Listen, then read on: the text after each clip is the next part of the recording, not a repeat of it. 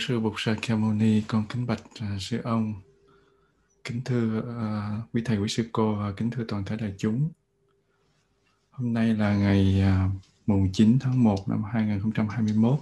Chúng ta đang ở tại lớp Phật pháp căn bản uh, thứ bảy hàng tuần vào lúc 20 giờ 30 giờ Việt Nam và 2 giờ 30 giờ Paris. Uh, hôm nay là cái bữa cuối của cái lớp uh, của của cái cái ờ, uh, chi phần thứ thứ 8 của bác chánh đạo mình đã qua ba tiết cho cái phần chi phần chánh định này. Thì hy vọng là hôm nay mình sẽ kết thúc cái phần chánh định ở đây. Uh, không biết là kết thúc được không? Nếu không được thì sẽ kéo thêm một tiết nữa con sẽ cố gắng. À, lần trước á, thì um, con có giới đạt có lấy một cái ví dụ về ngày uh, à, về ngày ca chiên viên nhưng mà xin lỗi đại chúng là ngày đó là ngày năng đà. Ngày đó là ngày năng đà chứ không phải là ngày ca chiên viên à, bởi vì ngày um, ngày à, năng đà được đức phật dẫn lên trên cõi trời dẫn xuống địa ngục bởi vì ngài à, ngài thương nhớ vợ của ngài cho nên đức phật dẫn đi, lên đi xuống để mà ngài thấy và ngài tu. Còn ngài ca chiên viên thì không phải. Ngài ca chiên viên thì à, nó có những cái đặc điểm khác mà quên. Nói lộn mà là bị ngài quở. Bởi vì ngài ca chiên viên cũng có một cái à, cái tích rất là là lạ. Mà da của ngài á, có một cái màu sắc rất là đẹp và có một cái vị uh, cư sĩ. Uh, người đó là nam đã có vợ có con rồi. Thích cái màu da của ngài á. Nhưng mà không biết vì sao mà khi mà phát khởi một cái tâm ái nhiễm trong đó đó thì lại người đó lại sanh uh, biến hình làm nữ trước đó đã có hai đứa con, sau khi làm nữ thì lại lấy chồng, lại có thêm hai đứa con. Rồi sau đó, sau khi mà sám hối với ngày xong rồi á, thì lại trở về lại thân nam. Và nó rất là mắc cười, và người đó đã xuất gia đi tu. Thì cái đó là một câu chuyện rất là ly kỳ, cho nên nói lộn tên ngài cũng rất là là ngại. Hôm nay thì à, mình học tới tầng thiền thứ 9 diệt thọ tưởng định, hay là diệt tận định. Thật ra cái tầng thiền này á chỉ dành cho những cái vị mà muốn tu tập giải thoát hoàn toàn gọi là xuất xuất khỏi thế tục á. Cho nên đó là chia sẻ trong cái lớp này thì nó cũng không có được uh, hay cho lắm nhưng mà ít nhiều thì trong lớp này cũng có nhiều vị uh, cũng muốn giải thoát thì thôi uh, chứ là cũng sẽ sẽ chia sẻ. Và tầng thiền thứ chín này được gọi là tầng thiền diệt thọ tưởng định hay còn có một cái tên khác là diệt tận định? Diệt thọ tưởng có nghĩa là không còn thọ và tưởng nữa. Không còn thọ và không còn tưởng nữa. Cái định mà không có thọ, không có tưởng. Nghe thì rất là lạ. Hồi nhỏ lúc mà thấy chán chán cuộc đời khi mà không có như ý thấy cuộc sống nó vô thường quá. Mình rồi phải chết thì khi mà thấy được như thế thì giới đạt ước là giá gì mình biến mất trên cõi đời này mãi mãi. Gọi là hôi phi yên diệt á, là có nghĩa là trở thành khói bụi luôn á. Rồi sau đó là biến mất không để lại một cái dấu tích gì trong vũ trụ. Dù là linh hồn hay là mình tồn tại với bất kỳ năng lượng tinh thần nào mình cũng không muốn hết. Đã có lần đã có lần nhiều lần với đạt muốn như thế. Và khi đó thì à, giới đạt nghĩ là chắc trên đời này chỉ có mỗi một mình giới đạt mới nghĩ như vậy thôi nhưng mà không ngờ rằng có thêm ờ, một nhà thơ có hơi hơi cùng ý tưởng. Nhà thơ đó viết cái câu thơ là kiếp sau xin chớ làm người làm cây thông đứng giữa trời mà reo. Mọi người có biết nhà thơ nào không ạ? À? dạ. Làm người chán quá cho nên ờ, bác Nguyễn Công Trứ nhà mình bác xin đi làm cây thông. Cái tưởng hay là mình gọi là tri giác á, là một trong những gốc rễ của đau khổ. Khi mình vướng vào nó là mình sẽ rất là đau khổ. Cho nên là cái bác Nguyễn Công Trứ, bác mong ước là không thấy, không nghe, không hay, không biết, tức là nghĩa là không có tri giác, không có tưởng để cho cuộc sống nó được ngon lành hơn. Tuy nói là cùng như thế, nhưng mà bác Nguyễn Công Trứ này còn muốn làm cây thông, tức là còn nghĩ đến cái chuyện hiện hữu còn xuất hiện ra nơi đời. Nhưng mà giới đạt hồi đó thì không nghĩ đến việc hiện hữu muốn mình biến mất giữa hư không luôn và không còn lưu là dấu tích gì hết. Thấy khổ quá. Rồi khi mà vào tu viện thì giới đạt mới biết là mình không có hề cô đơn. Cái ý tưởng của mình nó không có điên rồ chút nào hết á. Vì sao vậy? Vì nó có một cái cõi chư thiên nó cũng cùng ý tưởng đó.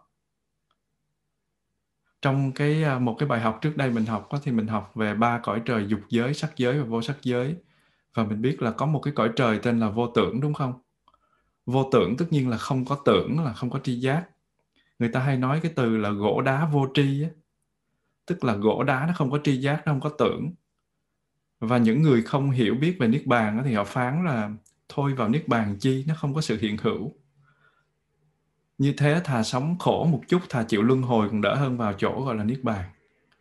Bởi vì họ dùng cái thấy của sự thật tương đối cho nên họ họ tưởng nhầm là niết bàn là không có tưởng gì hết, là có nghĩa là giống như cái cái ước mong của giới đạt là hôi phi yên diệt giữa hư, hư không vậy đó. Thì nếu mà mọi người nhớ lại cái uh, cái cái, cái à, uh, 30 cái tầng trời mà giới đạt chia sẻ trong cái bài nào đó ở lần trước á thì trong tam giới nó có ba cõi gọi là cõi dục giới cõi sắc giới và cõi vô sắc giới. Dục giới là ở đó người ta còn ham muốn còn thèm khát không chỉ là tình dục mà còn tất là nhiều thứ khác. Cái cõi thứ hai đó là cõi sắc giới. Thì cái cõi sắc giới này đó là chư thiên uh, người người nào mà sinh lên cõi này thì mình gọi là trời. Và cái cõi thứ ba cũng là cõi vô sắc giới sanh lên đó cũng là cõi trời. Mặc dù á, là dục giới cũng có các cõi trời nhưng mà uh, có thể không cần phải thiền định mình vẫn có thể sanh làm cõi trời nếu mình đủ phước là sanh vô cõi trời dục giới nhưng mà muốn sanh vào cái cõi trời uh, sắc giới và vô sắc giới buộc mình phải tu thiền thì mình mới có thể sanh vào cái cõi đó được mà phải chứng đạt thiền thì mình mới sanh được mình có 30 tầng trời tầng trời của dục giới thì gồm có 6 tầng là tứ thiên vương, đau lợi, dạ ma, đau xuất, hóa lạc và tha hóa tự tại. Có 6 tầng. Rồi à, ở ờ, trời sắc giới có nghĩa là tiêu tu thiền á, thì nó có bốn tầng thiền mà mình đã vừa học á, gồm có sơ thiền, nhị thiền, tam thiền, tứ thiền. Thì sơ thiền nó có bốn cõi, nhị thiền có ba cõi, tam thiền có ba cõi và tứ thiền có 10 cõi, cộng lại là sắc giới à, tứ thiền có 20 cõi, có nghĩa là sơ nhất nhị tam bốn cõi đó có 20 20 tầng. Tầng thứ nhất tên là phạm thân, tầng thứ hai là phạm chúng, tầng thứ ba phạm phụ, tầng thứ tư là đại phạm, đó là sơ thiền. Còn nhị thiền á, thì có tầng thiểu quang vô lượng quang và quan âm là có có ba cái ba cái tầng như thế. Còn tam thiền thiên thì có ba tầng nữa là thiểu tịnh vô lượng tịnh và biến tịnh. Còn uh, tứ thiền thì nhiều hơn có 10 tầng. Vô vân phước sanh quảng quả vô tưởng vô phiền vô nhiệt thiện kiến sắc cứu cánh hòa âm và đại tự tại. Như vậy cái vô tưởng nó nằm ở tứ thiền nhưng mà nó ở tầng thứ tư. Tứ thiền có 10 tầng và vô tưởng là tầng thứ tư của tứ thiền. Và ở tầng và ở cõi vô sắc á, có nghĩa là chư thiên không có hình sắc chỉ có có tưởng thôi. Và không có không có hình sắc có tưởng có thức mà không có hình sắc. Thì um, tùy tùy theo mỗi tầng mà tầng có tưởng hay có thức hay là hay là uh, có thọ thì um, cái tầng vô sắc này nó có không vô biên xứ thức vô biên xứ vô sở hữu xứ và phi tưởng phi phi tưởng xứ như vậy thì cộng chung lại là 30 tầng trời.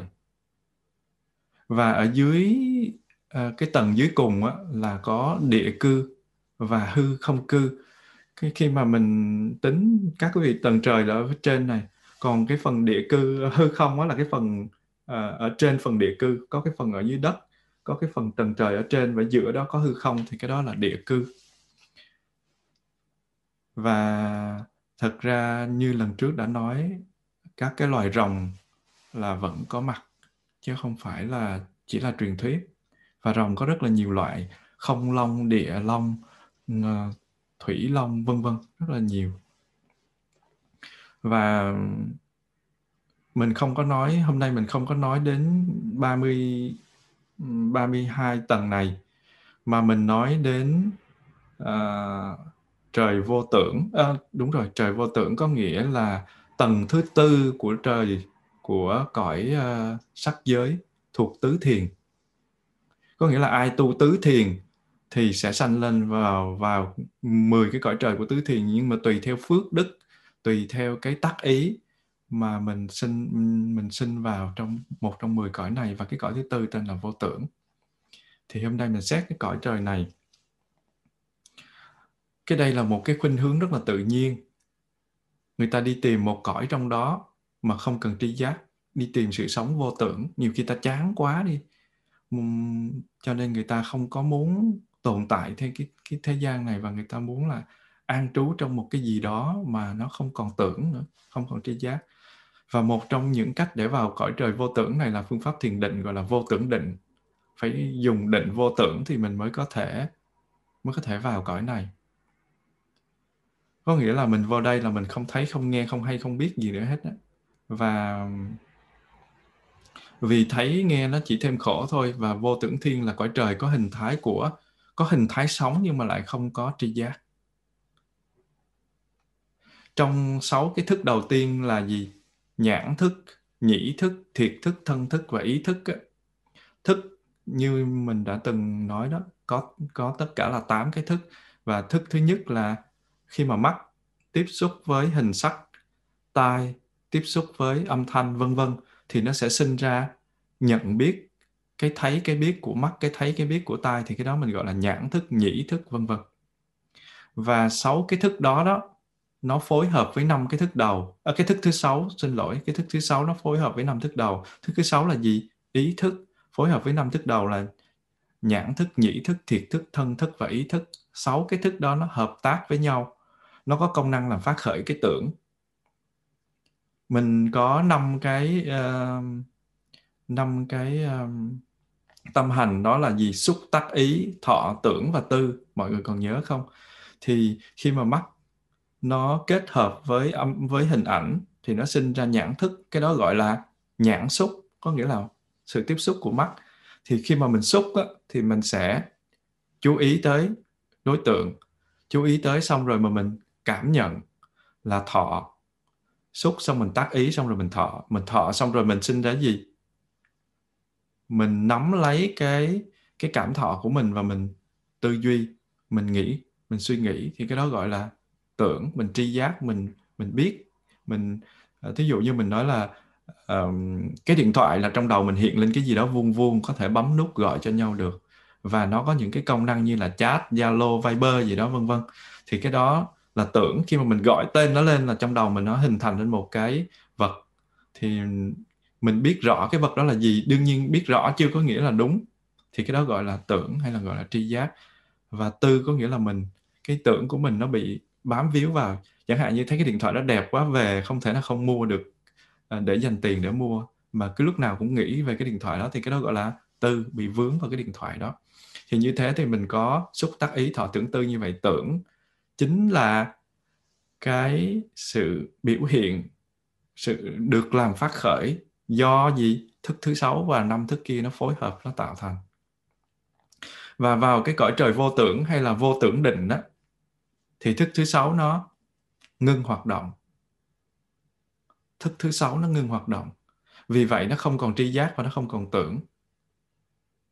Nhưng mà dưới sự soi chiếu của duy thức học hay là mình còn nói về duy biểu học của sư ông á thì ờ, với với sự soi chiếu đó cộng với kinh nghiệm tu của các bậc chân tu đi trước á, thì cái giai đoạn vô tưởng chỉ là một cuộc đình chiến tạm thời với khổ đau thôi. Nó không phải là một cái gì đó miên viễn bởi vì như là vị thầy của thái tử Siddhartha nghĩa là trước khi thành Phật á, thầy của thái tử Siddhartha là là hai người có khả năng đi đến phi phi tưởng xứ với lại vô vô sở hữu xứ. Vậy mà không thể nào thoát khỏi cái cảnh khổ sau khi mà xuống lại trần gian. Tuy xưa chưa xuống làm cõi người nhưng mà được đoán trước là sẽ tái sanh làm một con trồn một con phi ly khi mà khi mà mà mà hết cái phước trời đó. Và đức phật muốn giúp thì bây giờ cũng không giúp được. Cho nên á, cái giai đoạn vô tưởng này nè chỉ là một cái cuộc đình chiến tạm thời thôi. Nó có thể kéo dài hàng tỷ năm hoặc hàng tỷ kiếp sống.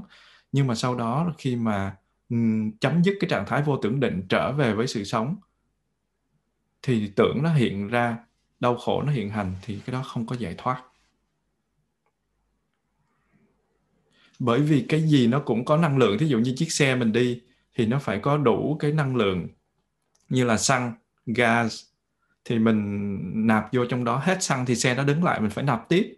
Thì cũng vậy mình nhìn thấy một tỷ năm, 2 tỷ năm, 10 tỷ năm, trăm ngàn tỷ năm ở trên cái cõi trời phi phi tưởng xứ hay trời vô tưởng hay là bất cứ cái trời nào thì mình cứ nghĩ là nó dài lâu lắm.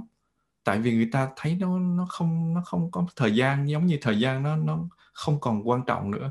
Nhưng mà thực sự ra có dài bao nhiêu đi chăng nữa, cái xe của mình nó có chạy một ngàn cây số, hai ngàn được hai ngàn cây số, bình xăng có lớn bao nhiêu thì bình xăng cũng phải hết và phải nạp nạp nhiên liệu vào trong đó. Do đó, cái cái phước và cái định của người ta nó cũng có, nó cũng giống như nhiên liệu. Khi nạp hết rồi thì nó rớt xuống lại. Do đó mà người ta nói là khi mà chấm dứt cái trạng thái vô tưởng định thì mình phải trở về với sự sống có tưởng và đau khổ nó lại hiện hành nó không phải là giải thoát. Và như vậy thì tầng thiền thứ chín mình học hôm nay là diệt thọ tưởng định, hay còn gọi là diệt tận định. Tức là cái định mà nó vắng mặt của thọ và tưởng. Vậy thì nó khác cái gì với vô tưởng định? Cái bên kia cũng vắng mặt thọ tưởng, bên này cũng vắng mặt thọ tưởng. Vô tưởng định và diệt tận định hai cái định này nó rất là lạ, bởi vì nó có tên chung đó là vô tâm định, là cái định nó không có tâm không có tư tưởng. Không có thọ không có tưởng. Bởi vì nó không có thọ không có tưởng. Nhưng mà cái vô vô tưởng định á thì mình lại gọi nó là định của thế gian. Trong khi cái diệt thọ tưởng định hay là diệt tận định á, thì nó lại là định của cái bậc xuất thế gian của bậc thánh. Như vậy để thấy diệt tận định khác với vô tưởng định như thế nào thì mình phải phân tích cái nội hàm dưới ánh sáng của duy thức học hay là duy biểu học hay là mình còn gọi là uh, tâm lý học Phật giáo hiện đại đó thì mình sẽ hiểu rõ. Trong cái uh, duy thức học hay duy biểu học á, thì sau sáu thức là nhãn nhĩ tỷ thiệt thân ý thì mình còn có thức thứ bảy và thức thứ tám có nghĩa là mô tàn thức và mặt na thức chứ không phải chỉ có sáu thức. Và khi mà một người nào đi vào vô tưởng định là cái định của thế gian á của cõi vô tưởng. Mình vừa nhắc tới phần trước đó. Thì tuy là thức thứ sáu nó ngưng làm việc có nghĩa là tưởng không có nhưng mà thức thứ bảy với thứ tám có hoạt động không? Có. Giống như là cái màn hình vi tính của giới đạt đang sử dụng như vậy. Nó nó đang hoạt động. Mình để chế độ um, sleep hay là mình để mình lock out nó. Nó tự sleep hay là mình tự cho nó sleep? Nó nó ngủ đông á thì nó vẫn hoạt động. Giả sử như cái máy vi tính này không phải là cái laptop mà nó là một cái CPU rời với cái màn hình rời thì cho dù mình tắt cái màn hình đi nó không biểu hiện ra cái màn hình nhưng mà cái CPU á cái hoạt động nó nó vẫn chạy nó vẫn chạy ngầm. Cho nên á là tạm thời màn hình không có nhưng mà máy vi, vi tính vẫn chạy chỉ lấy gần lấy tay đặt trên một cái bàn phím nào đó hoặc là xê dịch con chuột thôi, thì cái màn hình nó lại trở lên lại. Thì như vậy, cái thức thứ sáu nó ngưng làm việc thì giống như màn hình ngưng làm việc, nhưng thức thứ bảy và thứ tám hoạt động là con CPU nó hoạt động. Những cái vô minh mà nội và những cái nội kết, nó vẫn còn nguyên trong tàn thức của mình và nó trong mặt na thức của mình. Và mặt na thức của mình á, thì nó luôn luôn phân biệt gì?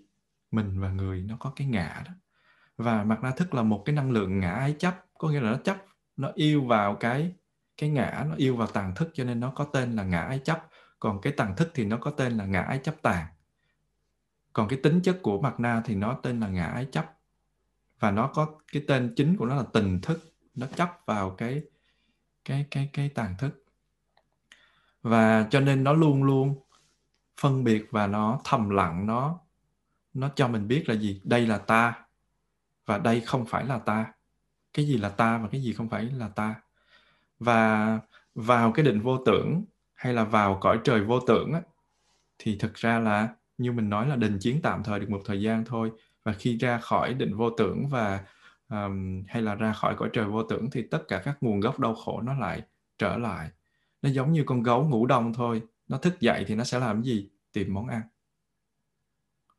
Nó ngủ tạm thời thôi để nó dưỡng thôi chỉ có các vị thánh chứng quả thứ ba có nghĩa là thánh Anaham không còn tái sanh sau khi chết. Không còn tái sanh và cõi này nữa sau khi chết. À, và hay là một thánh thứ tư có nghĩa là a la hán mới vượt ra khỏi được. Mà mà những cái vị này nè phải vượt phải phải uh, chứng được 8 tầng thiền kia và phải vượt ra được khỏi tầng thiền thứ 8 để đi vào tầng thiền thứ 9 thì mới chuyển hóa được mặt na thức và gột sạch được những nội kết ở trong tàng thức thì mới có thể nhập được cái định này thôi. Và những cái nội kết trong tàng thức thì rất là nhiều. Nhưng mà nội kết lớn nhất là gì? Là vô minh. Cái vô minh nó rất là quan trọng. Vô minh tức là gì? Mình không biết về tự tánh chân thật của sự vật hiện tượng. Sự vật nó là vô thường mà mình cho nó là thường, sự vật là nó là không thật mà mình cho nó là thật, sự vật nó vô ngã mà mình cho nó là ngã. Cho nên trên cái vô minh căn bản đó nó sinh ra những cái nội kết là gì? Tham, sân, si, mạng, nghi và kiến. Cái kiến đó là cái thấy cái nhận thức. Cái kiến thì nó có là uh, thân kiến biên kiến kiến thủ giới cấm thủ và ác kiến. Và người tu học mà tinh chuyên quán chiếu để chuyển hóa cái khối vô minh này á những cái hạt giống chấp ngã, chấp pháp, những hạt giống tham lam, sân hận, si mê này phải được chuyển hóa. Và sau khi nó được chuyển hóa rồi á, thì tàn thức mới được tự do và những cái cái cái cái khối vô minh này nó mới tan biến đi. Và lúc đó thì mặt na thức nó không còn tác dụng nữa và nó trở thành một cái loại trí tuệ gọi là bình đẳng tánh trí. Cái mặt na thức nó phải chuyển thành một cái loại trí. Và bình đẳng tánh trí nghĩa là gì? Bình đẳng có nghĩa là ngang bằng nhau bình đẳng tánh có nghĩa là các tánh nó ngang bằng nhau. Cái trí mà nói về các tánh ngang bằng nhau có nghĩa là thấy được tính cách tương tức tương nhập của sự vật hiện tượng. Cái thấy ta với với cái không ta nó là một không có hai.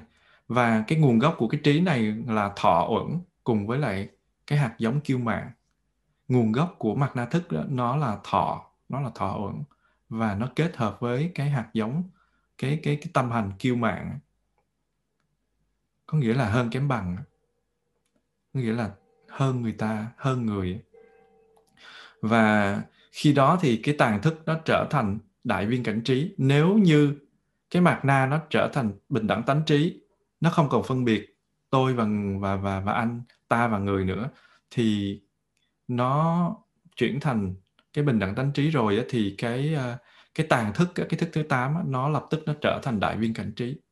A có a như thế này thì b sẽ như thế khác bởi vì mặt na nó được chuyển thành trí cho nên a là gia nó không có bị mặt na nó nó yêu nữa cho nên nó chuyển cũng chuyển thành trí luôn.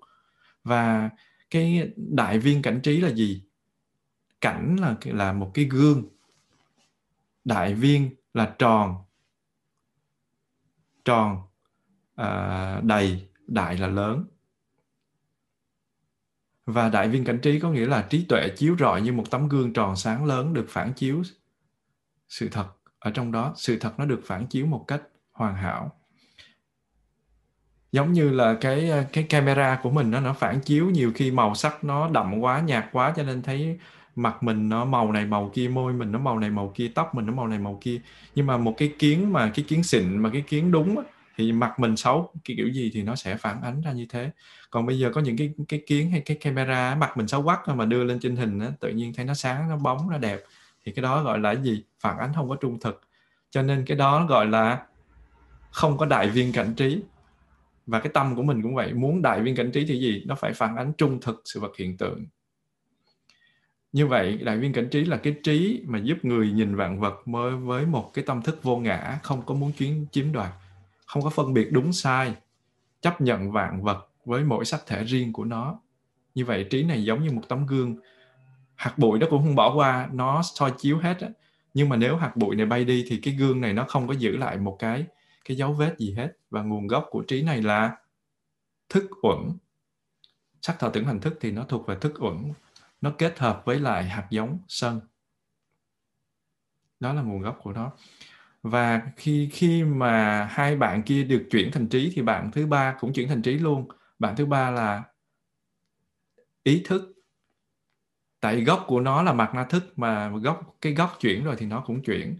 Và thức thứ sáu nó trở thành diệu quan sát trí. Diệu quan sát.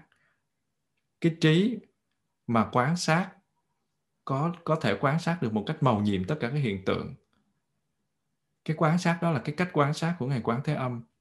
Diệu quan sát đó nó không còn bị kẹt vào vô minh nữa. Cái trí này nó giúp người ta chuyển cái khả năng phân biệt thị phi bằng bằng cái, từ cái trí thức bình thường thành cái trí trí tuệ bát nhã. Có nghĩa là cái sự hiểu biết bình thường thành cái tuệ giác mà nó không bị vướng, không bị mắc nữa. Tùy cơ mà ứng biến và làm việc đúng thời, đúng đúng lúc, đúng địa điểm. Không có cần dụng công. Và nguồn gốc của cái trí này là tưởng uẩn. Sắc thọ tưởng hành thức thì nó thuộc về tưởng uẩn cái gốc nó là tưởng uẩn cộng với lại hạt giống tham. Và không có thua kém à, anh chị. À, anh chị chuyển hết rồi thì em cũng phải chuyển. Năm thức cuối cùng nó cũng chuyển. Nó sẽ chuyển thành cái gì? Thành sở tác trí. Mắt tai mũi lưỡi thân thành thành sở tác trí. Tại sao nó có cái tên này? Thành là nó kết quả tốt đẹp hoàn hoàn mỹ cho một cái gì đó sở tác là gì? Được được tạo cho được uh, được giúp cho. Và cái trí nó giúp người ta hoàn thành tất cả mọi việc mà không có tạo nghiệp nữa thì gọi là thành sở tác trí. Đó là các cái hành động vô vi nghĩa là hành động mà không có nghiệp trong đó nó xuất phát từ một cái tâm đã chứng ngộ chứng được vô ngã của chính bản thân và nó không còn bị các pháp hữu vi chi phối nữa. Và nguồn gốc của cái trí này nó nó là hành uẩn cộng với lại cái hạt giống đố kỵ. Sắc thọ tưởng hành thức thì nó là hành hành uẩn cộng với hạt giống đố kỵ. Và cái đại viên cảnh trí này nó là một cái bối cảnh để soi sáng bình đẳng tánh trí thì nó chiếu rọi tính tương tức của các pháp. Diệu quan sát trí thì nó phân biệt và nó chọn lựa rõ ràng các pháp mà nó không bị kẹt vào kỳ thị cố chấp lưỡng nguyên. Và thành, thành sở tác trí này nó vận dụng cái sắc thanh hương vị xúc đó nó không bị nô lệ cho nó không bị nô lệ cho năm trần. Vọng vọng tưởng và vọng thức, nhờ đó cho nên nó nó được chuyển hóa thành bốn trí. Và trong cái trạng thái diệt tận định này nè, tuy gọi là diệt thọ và tưởng rồi, nhưng mà bốn cái trí tuệ này nè, nó có nó có mặt, nó làm căn bản. Thực ra nói là, thực ra nói là diệt thọ tưởng nhưng mà diệt mà không diệt có nghĩa là bốn cái trí này nó có mặt và nó không có bị mình không có bị vướng vào trong cái thọ và cái tưởng. Như vậy chữ diệt ở đây hiểu theo nghĩa của tứ diệu đế có nghĩa là sự vắng mặt tuyệt đối của của thọ của của cái vọng tưởng và vọng thức. Cho nên cái chữ diệt ở đây có không có nghĩa nó đối đãi là là có và không à, sống và chết. Mà chữ diệt đây có nghĩa là nó nó vắng mặt đi và nó không nằm trên bình diện có không khổ lạc của thế gian. Và đến đây thì mình đừng có nhầm niết bàn với lại tư duy vô tưởng. Bởi vì tư duy vô tưởng á, là nó còn có cái tưởng nhưng mà nó bị đè thôi. Rồi sau đó nó lại bùng lên lại sau khi tái sanh. Còn cái niết bàn á là nó có trí ở trong rồi. Cho nên nó không có không có bị đè nén nữa. Và nó nó nó không có bị uh, khổ lạc của thế gian chi phối. Như vậy thì cái niết bàn nó hoàn toàn khác với cái tư duy vô tưởng đoạn diệt, cho nên mình đừng có lầm lẫn giữa hai cái này. Như vậy thọ tưởng xét theo một cái góc độ của sự thật tương đối của thế gian á, thì diệt tận định nó vẫn còn thọ và vẫn còn tưởng. Nhưng mà cái thọ tưởng này nó không có phải là thọ tưởng mình hiểu theo nghĩa thông thường, mà nó là gì? Bốn trí. Nó không có còn bị vọng tưởng tạm thời mình dùng cái chân lý tương đối thì mình nói nó không còn vọng tưởng và vọng thức nữa thôi.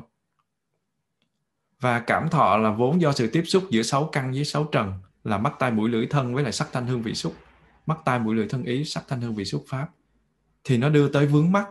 Thí dụ như mình thấy cái micro, hay mình thấy cái điện thoại, hay mình thấy cuốn sách, hay mình thấy cái bánh, hay mình thấy chai nước, thì mình sẽ bị ưa thích, mình bị dính mắt.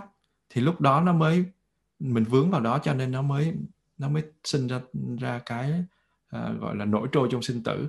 Còn đằng này sáu căn với sáu trần nó tiếp xúc mà nó có trí rồi nó không có sinh ra những cái đó. Cho nên trong ánh sáng của bốn trí thì bây giờ thọ nó không có đưa tới vướng mắt mà nó đưa tới cái gì? Từ bi nó không có đưa tới vướng mắt mà nó đưa tới giải thoát. Cho nên á, diệt thọ tưởng là không có còn vọng thọ và vọng tưởng. Vốn là những khối vô minh ở trong tàn thức của mình nó được nó được quét sạch và đó mới là diệt tận định. Và khi mà thật sự nhập vào cái định diệt thọ tưởng định này á thì nó không phải giống như tám cái định kia đâu. Không thể nào lấy một cái ờ, đồng la có nghĩa là một cái cái cái cái cái cái, cái pháp khí ở, ở ở bên ấn á, là ta khỏ ta khỏ giống như cái chuông hoặc là cái cái khánh của mình đó nó to hơn mình không có thể khua cho người này tỉnh đâu. Giống như người ta nói là mỗi lần người, người nào đó nhập định mà nhập lâu ngày á thì người ta lấy cái cái khánh hoặc là cái gì nó vang ra âm thanh người ta thỉnh một cái thì người đó xả định và đứng dậy. Nhưng mà riêng cái việc thọ tưởng định này thì thôi không có mơ. Tại vì sao? Có khua mãi thì người ta không tỉnh vẫn là không tỉnh. Chỉ khi nào cái người nhập diệt thọ tưởng định này có ý xuất định thì người này mới ra được khỏi cái định đó thôi chứ không có làm cách gì cho vị đó tỉnh lại khỏi cái định diệt thọ tưởng này cả. Và chỉ khi vị này nhập cái định khác á, thì mới lấy cái tiếng chuông hay cái đồng la hay là một tiếng khánh gì đó mới làm cho những cái vị này xuất định thôi. Và cái cái con đường để nhập vào diệt thọ tưởng định này trước hết là mình mình hiểu là tại sao các vị này nhập vào diệt thọ tưởng định. Cái vị thánh a la hán là chứng quả thứ tư hoặc là cái vị thánh Anaham chứng quả thứ ba muốn ngừng dứt vắng lặng các tâm và uẩn hưởng vô dư niết bàn tạm thời. Có nghĩa là giống như là nhà mình giàu quá cho nên mình nghỉ hưu sớm vậy đó. Mình chưa được nghỉ hưu, nhưng mà mình mình không có lấy tiền à, tiền à, tiền bo của nhà nước. Mình nghỉ hưu, không có lấy tiền tiền lương hưu. Mình nghỉ hưu sớm.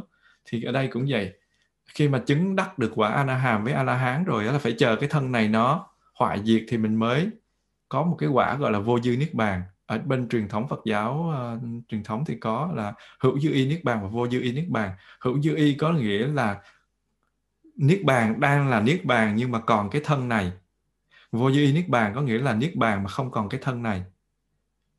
Và uh, khi mà mình uh, um, khi mà các vị mà muốn uh, nhập vào diệt thọ tưởng định là các vị đó muốn ngay chỗ lúc mình còn cái thân này mà mình hưởng niết bàn. Mình đi vào niết bàn giống như là uh, mẹ mua cho cái bánh mà biết là bánh đó của mình rồi biết quà đó là quà Noel rồi biết quà đó là quà Tết rồi biết cái vớ đó là vớ mẹ cho ba cho hoặc là ông già Noel cho rồi. Nhưng mà không được mở phải chờ tới giờ sinh nhật hay chờ tới giờ Noel đó mình mới được mở. Nhưng mà đứa con thì nó không chịu như vậy nó đi kiếm cách nó mở ra để coi cái gì ở trong đó đã rồi tính sau. Thì cái đó gọi là cái gì? Ngừng dứt vắng lặng các tâm và uẩn để mà hưởng vô duyên niết bàn tạm thời. Nguyên nhân nhập định diệt này á là bởi vì cái cái vị à, thánh tam quả hay tứ quả đó có cái thân này nè. Họ cảm thấy nhàm chán cái sự sinh diệt của pháp hành. Các pháp vô vi ấy, có không được mất phải trái. Tuy là không có bị vướng nữa nhưng mà uh, họ muốn nhập vào uh, họ muốn tiến tu để đạt tới cái cái định diệt và với ý nghĩ rằng là họ tạm thời họ hưởng cái cái vị vô dư niết bàn cho nên họ nhập vào cái định này cho nên cái định này nó còn gọi là cái định không tâm hay cái định vô tâm. Và những việc làm trước khi nhập định cái vị thánh tam quả hay là vị thánh tứ quả này a la hoặc là vị a la hán trước khi muốn nhập cái ờ, cái định này thì phải làm bốn phận sự phận sự thứ nhất là họ phải chú nguyện cho các vật dụng ngoại thân của mình không vì lý do nào đó mà bị hư hoại. Có nghĩa là họ khởi lên một cái tâm rằng là tôi không có muốn các cái vật dụng ở ngoài thân mình nó hư hoại. Cách đây uh, chừng vài năm á, thì có một cái vị uh, cư sĩ có 15 tuổi thôi. Uh, ở, ở trong zoom mình chắc cũng có nhiều người biết đã ngồi thiền à, rất là lâu. Và ngồi thiền rất, rất là lâu. Bao nhiêu năm ở dưới cái ờ, gốc cây ờ, ở bên Ấn Độ Nepal đó thì cái vị đó hiện giờ ở trên YouTube đầy mình có thể search. Và các nhà khoa học tới để để chụp hình quay phim để um, phỏng vấn không phải phỏng vấn mà là nghiên cứu. Tại vì cái vị đó nhập định thì không có thể mà uh, trò chuyện được.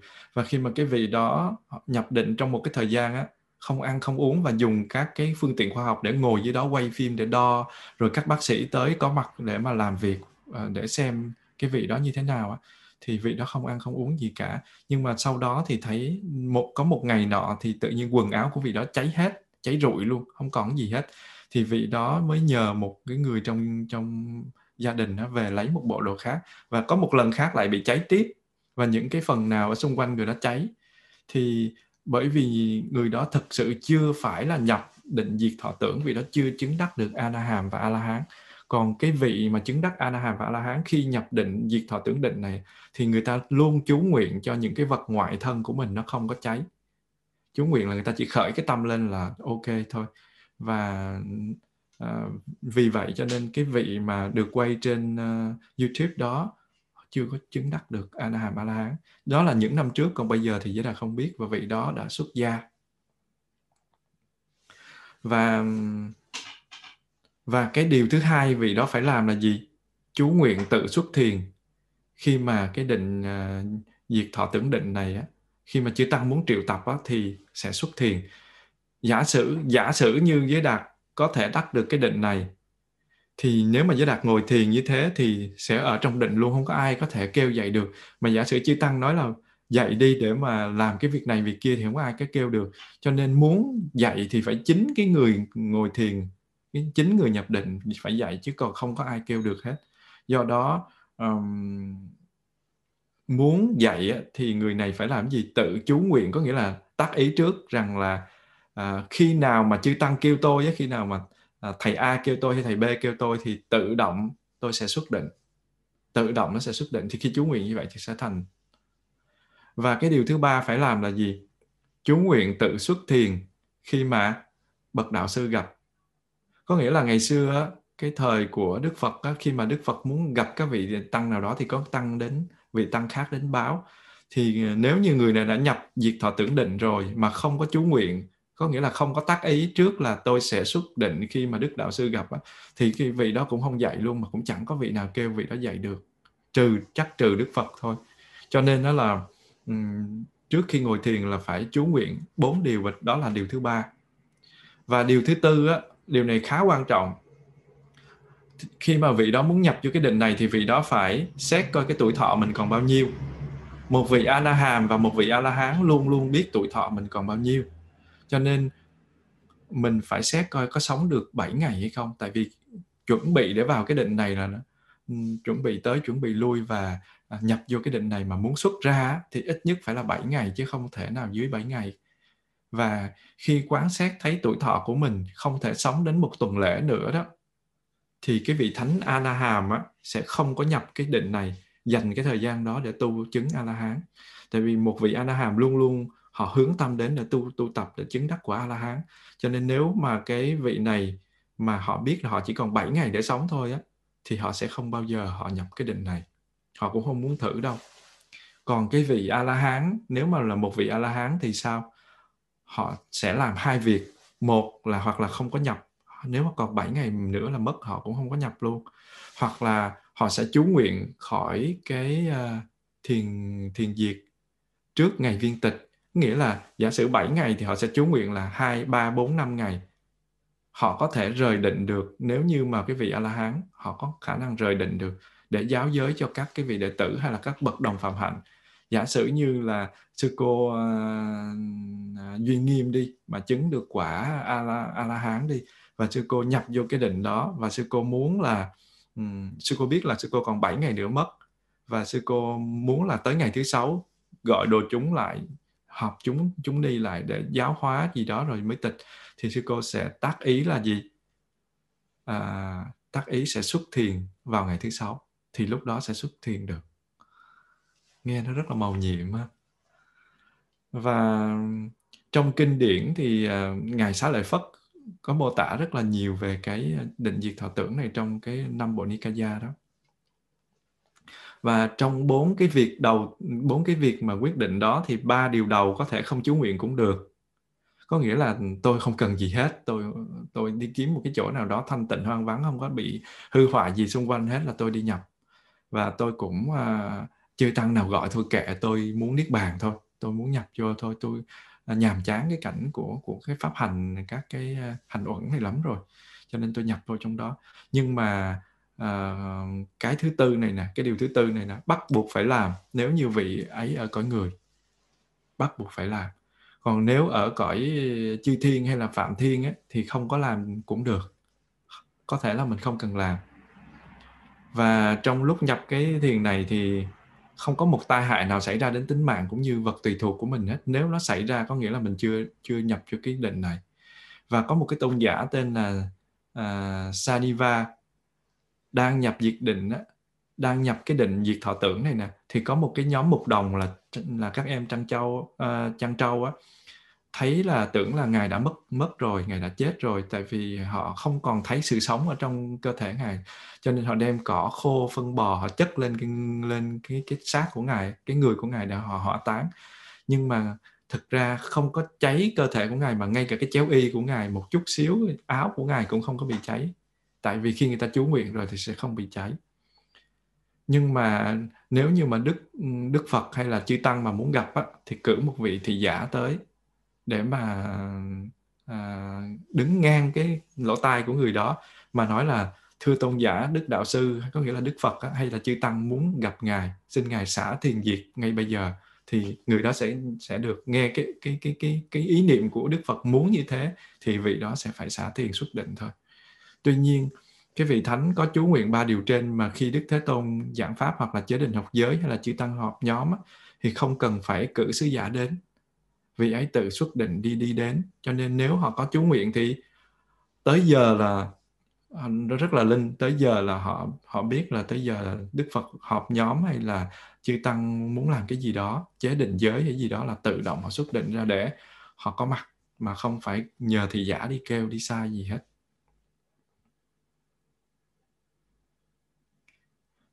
À, như trường hợp của cái ngài Rohana nhập thiền à, diệt tọa tướng định này nè nhập.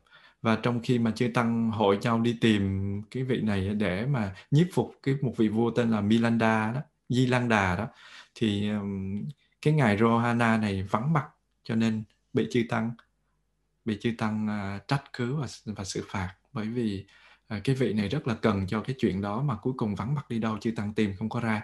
Và vị này không có chịu chú nguyện cho nên uh, chư tăng lúc mà chư tăng khởi tâm tìm thì cái vị này uh, vắng mặt. Và cái việc mà à, diễn tiến của cái cái thiền định này á thực sự nó rất là phức tạp. Nó dùng những cái từ mà rất là khó để hiểu à, mà thôi thì mình chỉ à, hiểu qua đại khái cái tầng thiền này một chút như thế thôi.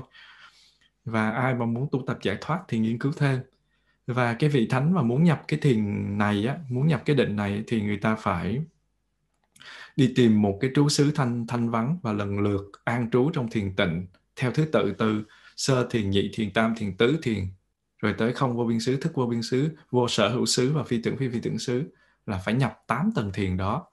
Cho nên có người hỏi là tại sao phải nhập 8 tầng, phải tu tới phi tưởng phi phi tưởng xứ? Thì phải nhập qua cái tầng thiền thứ 8 đó. Khi xả thiền vô sở hữu xứ thì à, thực hiện bốn cái bước ở trên rồi mới nhập vào thiền diệt bởi vì sao vậy? Vị thánh nhập cái định này phải phải đi qua được 8 tầng thiền kia. Và trước khi và trước khi mà đắc tam quả tứ quả đó trước khi đắc quả anaham hay anahán thì phải chứng được 8 tầng thiền kia. Có những vị họ chứng tứ thiền họ không có đi qua bốn tầng thiền kia thì những vị đó cho dù là anaham hay a la hán vẫn không nhập vào định này được. Và muốn nhập vô định này thì phải đi qua được 8 tầng thiền.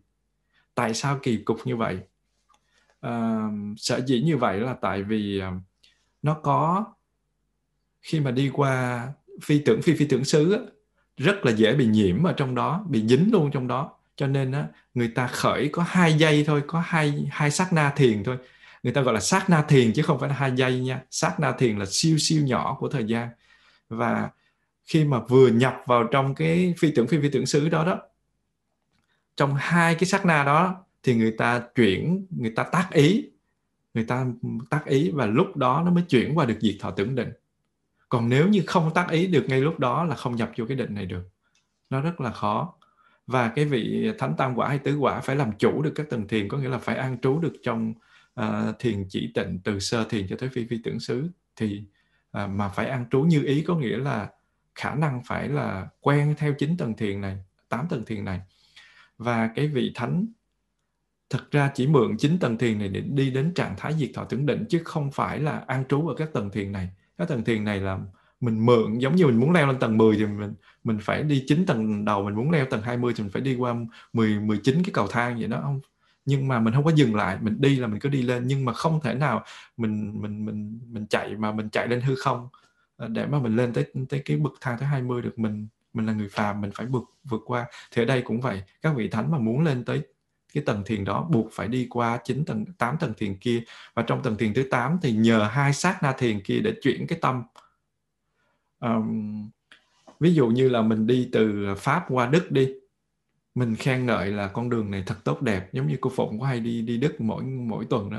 Thì khi mà đi qua đức một ngàn mấy trăm cây số thì đường đức chạy đã quá mà cổ đạp ga, nhấn ga của nó, trời, cái con đường này đã quá, tốt quá. Nhưng mà mình mình không có cái ý là trú lại trên cái con đường đó, mà mình phải làm sao? Mình phải chạy thôi, vừa nhìn vừa đi thôi. Cũng vậy, cái vị thánh này tuy biết rằng thiền phi phi tưởng xứ là an tịnh thù thắng hơn tất cả các tầng thiền, là cái tầng thiền thứ thứ 8 đó nhưng mà các vị này chỉ mượn đường để tới vô dư niết bàn chứ không có an trú vào cái tầng nào hết. Và trong cái lộ trình mà nhập diệt à, nhập cái thiền à, diệt thọ tướng định này nè, thì cái tác ý của vị thánh là phải làm gì? Cắt đứt mọi cảnh, cho dù đó là cảnh cảnh chế định, có nghĩa là cảnh thế gian, hữu vi hay vô vi gì không cần biết, để đến cái trạng thái không tâm. Và như đã nói là phải qua hai cái sát na phi tưởng, phi phi tưởng để tịnh chỉ cái tâm hành là để để tịnh chỉ cái thọ và cái tưởng cho nên phải cần hai sát na tâm hai sát na thiền. Và cái um, cái cái cái phi phi tưởng xứ này là cái trạng thái dường như là có tưởng và dường như không có tưởng. Dường như có tưởng thì gọi là phi phi tưởng mà dường như uh, có tưởng thì gọi là uh, dường như không có tưởng thì gọi là phi phi tưởng à, phi phi tưởng chứ sorry. Dường như không có tưởng thì gọi là phi tưởng mà dường như có tưởng thì gọi là phi phi tưởng. Cho nên là nó lúc như có mà như không. Và cái cái chỉ có cái tầng thiền thứ 8 này này nó mới có khả năng để cho mình làm bằng đạp đi qua tầng diệt thọ tưởng định. Và rất là thuận lợi trong cái việc tịnh chỉ tâm hành. Và tất cả các cái sát na thiền khác của các tầng khác đều không có cái tiêu chuẩn này. Bởi vì sao vậy? Bởi vì các cái cái tâm và các cái uh, thọ tưởng của các cái cái cái tầng thiền khác nó hiện rất là rõ. Tại vì cái tầng này lúc có như có như không thì mới mượn được hai sắc na tâm. Mình ví dụ đi để cho cho cho hiểu rõ thì trong cái ờ, phi phi tưởng xứ thì uh, hồi đó có một cái vị trưởng lão cùng đi với một cái vị học trò để đi đi khất thực. Và uh, gặp một cái vũng nước ở trên đường á thì cái vị đệ tử nói là bạch ngài có nước. Thì cái vị sư phụ này nói là hãy mang nước đến cho ta tắm. Thì cái vị sư đệ tử lại nói bạch ngài không có nước. Thì ý nghĩa như này là như thế nào? Tuy là nó có nước nhưng mà nó không có đủ để tắm rửa mặt, không để có thể giặt được. Cũng vậy cái tầng thiền phi vi tưởng suy này tuy là các cái ờ, các cái phần tưởng nó có nhưng mà nó không có đủ sức để nó hiện bày, cho nên người ta mới gọi là phi phi tưởng.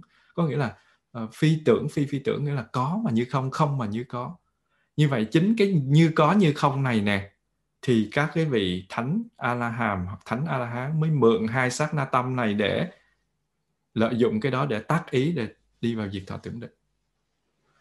Thì uh, cái uh, cái này nó hơi hơi hơi khó hiểu một chút mà cái này chỉ có những vị là tu chứng mới có thể làm được thôi. Còn mình thì chỉ nghiên cứu qua những cái kinh nghiệm của các bậc đi trước học tập và chia sẻ lại thôi. Cho nên đáng lẽ là không chia sẻ cái phần này nhưng mà thôi thì uh, à, chia sẻ 8 tầng rồi thì còn tầng thứ 9 chia sẻ ngắn gọn luôn. Và sẽ có người hỏi là ủa vậy chứ tu chánh định như này thiền định như thế này này nhập vô các tầng sơ nhị tam tứ ngũ lục thất bát cửu thập gì đó thì có lợi ích gì cho đời sống của cư sĩ không? Mà lại chia sẻ về cái phần này. Thì với một vị tu sĩ hoặc là một vị cư sĩ hướng tâm đến giải thoát á thì cái chánh định này thực tập chánh định này nó có một cái giá trị rất là khác. Giống như là tôi uh, nghiên cứu cái vấn đề đó để tôi uh, tôi thi và tôi lấy bằng và tôi uh, làm tiến sĩ hay giáo sư tiến sĩ. Nhưng mà cũng có nhiều người nói tôi chỉ lấy cái đó cho vui thôi thì nó hoàn toàn khác nhau. Giống như là một bên người ta đi tìm cây này cây kia để người ta chữa, tự chữa bệnh cho mình thôi còn một bên là nghiên cứu để chữa bệnh cho mình và cho người và đem ra nó làm thành thành quả khoa học. Cho nên nó rất là khác nhau giữa một vị tu sĩ hay cư sĩ có tâm hướng giải thoát với một vị tu sĩ hay cư sĩ chỉ có tâm tu cho cuộc sống nó hạnh phúc. Hai cái nó hoàn toàn khác nhau. Do đó với các vị cư sĩ chỉ muốn có cuộc sống an lạc hạnh phúc trong kiếp này thì chánh định này nó có giá trị không? Thưa rằng nó cũng cho một loạt hiệu quả rất là là ngon lành. Mình xét. Hiệu quả thứ nhất là gì? Nó nhận thức tốt bản thân hơn khi mà mình có chánh định. Đương nhiên cái định này à, nó có chánh định và tà định nha. Mình đã xét vào lúc đầu. Thì chánh định có nghĩa là cái định mà nó đem lại an lạc và hạnh phúc cho bản thân mình và cho không làm hại cho mọi người và đem lại hạnh phúc cho mọi người. Còn có một cái loại định thì ví dụ như mình đi ăn trộm chẳng hạn, mình cũng định ghê gớm lắm, nhưng mà mình đi lấy đồ của người ta, đó là tà định. Giống như là mình chăm chú để nghe một người đang nói một cái cái gì đó, đang giảng và cách chế bom mà mình chế để mình đi cảnh tử, thì cái đó gọi là tà định. Như vậy cái cái cái chánh định này nó phải, trước tiên nó phải là thiện định đã, sau đó nó mới là chánh định. Thiện định thiền định là mình muốn sanh lên cõi trời thì mình nhập định giống như phi phi tưởng xứ cũng như sư phụ của ờ, thái tử Siddhartha. Nhưng thực sự đó không phải là chánh định mà đó chỉ là thiện định thôi.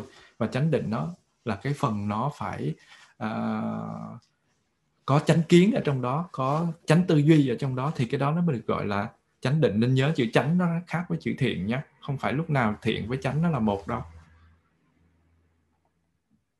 Và như thế thì uh, trước khi đi vào thì xin sẽ xin thỉnh một tiếng chuông cho mọi người buông thư cái đầu xong mình mình đi vào các cái lợi ích.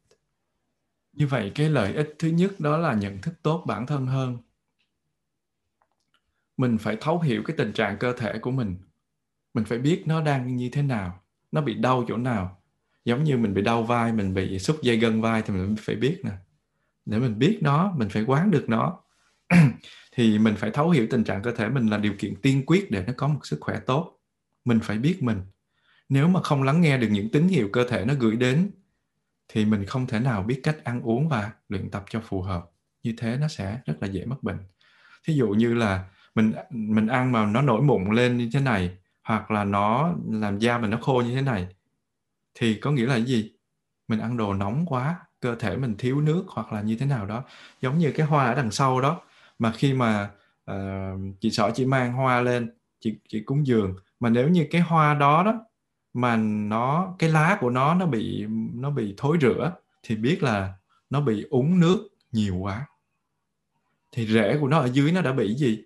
Nó đã bị thối và phải cắt cái rễ đó kịp thời còn nếu không thì cái cây nó sẽ vất. Còn nếu cái hoa đó cái hoa đằng sau á mà nó khô nó rớt xuống thì có nghĩa là thiếu nước. Mà cái lá nó rớt xuống có nghĩa là dư nước và thiếu nước, ngoài thiếu nước ra nó còn có nghĩa là cái phòng này nó nóng quá, cho nên nó là cái cái hoa nó mới khô. Như vậy là ta nhìn vào đó, nếu ta có định, ta có chánh niệm thì ta sẽ biết được là gì? Nó, điều kiện của nó bị dư hay bị thiếu ở chỗ nào? Do đó, mình có cái định thì mình sẽ hiểu được cái tình trạng cơ thể của mình để có được một sức khỏe tốt nếu mình không lắng nghe những tín hiệu cơ thể mình gửi đến thì mình không có biết cách ăn uống hay là luyện tập gì cho nó phù hợp hết. Như thế thì mình rất là dễ mắc bệnh. Do đó, khi mà mình có chánh niệm và mình có chánh định thì mình mình dùng cái thời gian của mình để mình làm gì? Suy nghĩ và sống chậm hơn thì mình sẽ cảm nhận được những biến đổi trên cơ thể của mình. Kể cả như là sau khi ăn hay là sau khi tập thể dục hay khi nói chuyện với người khác, mình sẽ thấy rất là khác.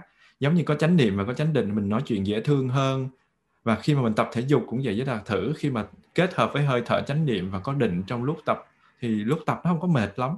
Tập để cho khỏe chứ không phải tập để cho nó nó căng cơ hay nó làm ba cái thứ sáu muối tám muối gì đó. Cho nên á, thậm chí là mình sống chậm lại và mình kiểm soát hơi thở thì nó cũng giúp cho mình khỏe hơn. Và đây chính là cái nét rất là cơ bản của thiền định. Cái điều thứ hai á, là nó sẽ giảm căng thẳng sống trong cái thế giới hiện đại này thì stress là một cái gì đó nó luôn luôn biểu hiện kể cả lớn hay nhỏ. Chút nó có chút ép cái nó mới được sinh ra có vài tuổi thôi nhưng mà nó cũng là bị eczema nó bị tùm lum hết. Khi nào mà mình tay chân mình bị eczema là mình phải kiểm tra lại xem mình có bị stress nhiều không. Đa số là như vậy. Lâu lâu với đặt nhìn lên trên bàn tay của mình cũng thấy uh, có một cái phần nó nổi lên eczema mình nói à rồi như là stress và tự nhiên điều hòa cái tâm thức của mình lại một chút xíu thì nó tự nhiên nó biến đi. Và tùy theo cái khả năng điều hòa của mình tâm thức của mình như thế nào thì nó biến nhanh hay chậm. Nhiều lúc đó, hồi nhỏ với đặc biệt ờ, năm sáu tháng nó cứ hiện trên bàn tay mà không hiểu là cái gì. Và khi tu tập thiền thì mới biết nó là cái thứ gì. Và như thế thì cái sự căng thẳng nó vẫn luôn tồn tại như, như, như trong cái thế giới này. Và thiền định thường xuyên thì giúp mình kiểm soát cái cái căng thẳng là stress đó. Và mình duy trì trạng thái cân bằng cái định thì nó giúp mình làm gì? Làm chủ cơn giận. Và nó phân biệt rõ ràng các tâm hành và từ đó nó kiểm soát tốt hơn. Khi mà mình giận lên hoặc là cái tâm hành buồn vui giận ghét của mình, cái tâm hành tiêu cực của mình nó nổi lên mà mình không kiểm soát được thì sao? Mình bị stress thôi. Cho nên khi có định thì mình nói từ từ, cái gì cũng từ từ đã, phải xử lý cho nó thật là tốt, thì lúc đó nó sẽ tốt hơn. Và những, đặc biệt những người nào hay giận mà mà thực tập, thiền, thực tập chánh niệm mà mà có cái phẩm chất uh, có sự tiến bộ thì tự động sẽ nhận thấy được điều đó. Cái điều thứ ba đó là gì? Tăng khả năng tập trung. Thiền định á cái cái cốt lõi của nó là buông xả và cái tính chất của nó có một cái tính chất đó là tập trung. Tập trung chỉ là một tính chất của thiền thôi chứ không phải hoàn toàn là là như thế nhưng mà tính chất của nó là sự tập trung và nó tập trung vào một vấn đề hoặc là một mục tiêu duy nhất. Và nếu như mà mình đã tập trung vào một vấn đề mục tiêu duy nhất thì sao? Nó giúp cho mình không bị phân tâm và không có cần nhiều nỗ lực để mà xua đuổi những cái luồng suy nghĩ đen tối hoặc là những cái tâm hành uh, tiêu cực tâm hành bất thiện. Nó len lỏi vô tâm của mình. Cái điều thứ tư mà mình à, phải xét đó là cái tính hiệu suất hành trì thường xuyên thì nó có thể cải thiện cái à, khả năng tập trung để nó giải quyết một cái gì đó tối ưu giải quyết một cách ngon lành nhất. Nó giúp mình nâng cao sự chú ý ở trong các nhiệm vụ quan trọng. Thí dụ như là giới đạt ở trong cái đội chuông à, của tu viện đi the bell team đi thì bữa đó giới đạt đến phiên mình phải làm gì? Phải đi đốt lò. Nếu mà năm ngoái thì giới đạt có đốt lò năm nay thì hết rồi tại vì dời cái tu viện dời cái à, cái uh, thiền đường qua bên chỗ này rồi. Cho nên nó là mình không có đốt lò nhưng mà mình phải làm gì? Thức dậy đi thỉnh thỉnh chuông hay thỉnh bản cho chúng dậy lúc sáng. Rồi phải thỉnh chuông để đi thiền, thỉnh chuông để họp, thỉnh chuông để à, làm cái này cái kia. Rồi à, mình có buổi hẹn hay là lớp Phật pháp căn bản thứ bảy chẳng hạn. Nếu như mà mình quên đi, mình không có định, mình quên hôm nay cái ngày đó thì mọi người, năm mươi mấy người, sáu mươi mấy người, bảy mươi mấy người ngồi chờ mình ở trên đây trong khi mình cứ nhẫn nhơ ngoài vòng pháp luật. Và có một lần đó là bởi vì không có chú tâm cho nên đó là buổi sáng đó thì uh, dạy tụng giới. Nhưng mà buổi trưa lại quên là mình là cái phiên phiên uh, đội chuông. Và cuối cùng chúng cứ chờ mình ngẩn to te ở dưới lạnh buốt mà không có ai đi dẫn đi thiền. Cuối cùng họ chờ lâu quá cái một người đại diện dẫn đi. Như thế là mình bị mất đi cái sự tập trung để mà mình biết rằng là hôm đó mình có cái công việc đó.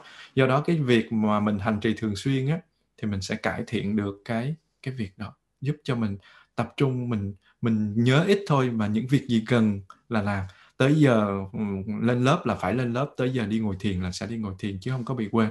Và sáng tụng giới là trong cái đầu của mình nó sẽ tắt một cái ý là à, sáng nay tụng giới đó sáng nay thứ tư đó thì tự động cái đồng hồ sinh học mình nó sẽ đánh thức mình dậy trước cả cái giờ đồng hồ uh, của điện thoại kêu alarm của điện thoại kêu và cái định này nó giúp cho cái dòng chảy liên tục của tâm trở nên được kiểm soát ổn định. Và do sự hành trì của mình từ ngày này qua ngày khác cho nên tâm mình nó đạt được cái năng lượng vững vàng của định đó.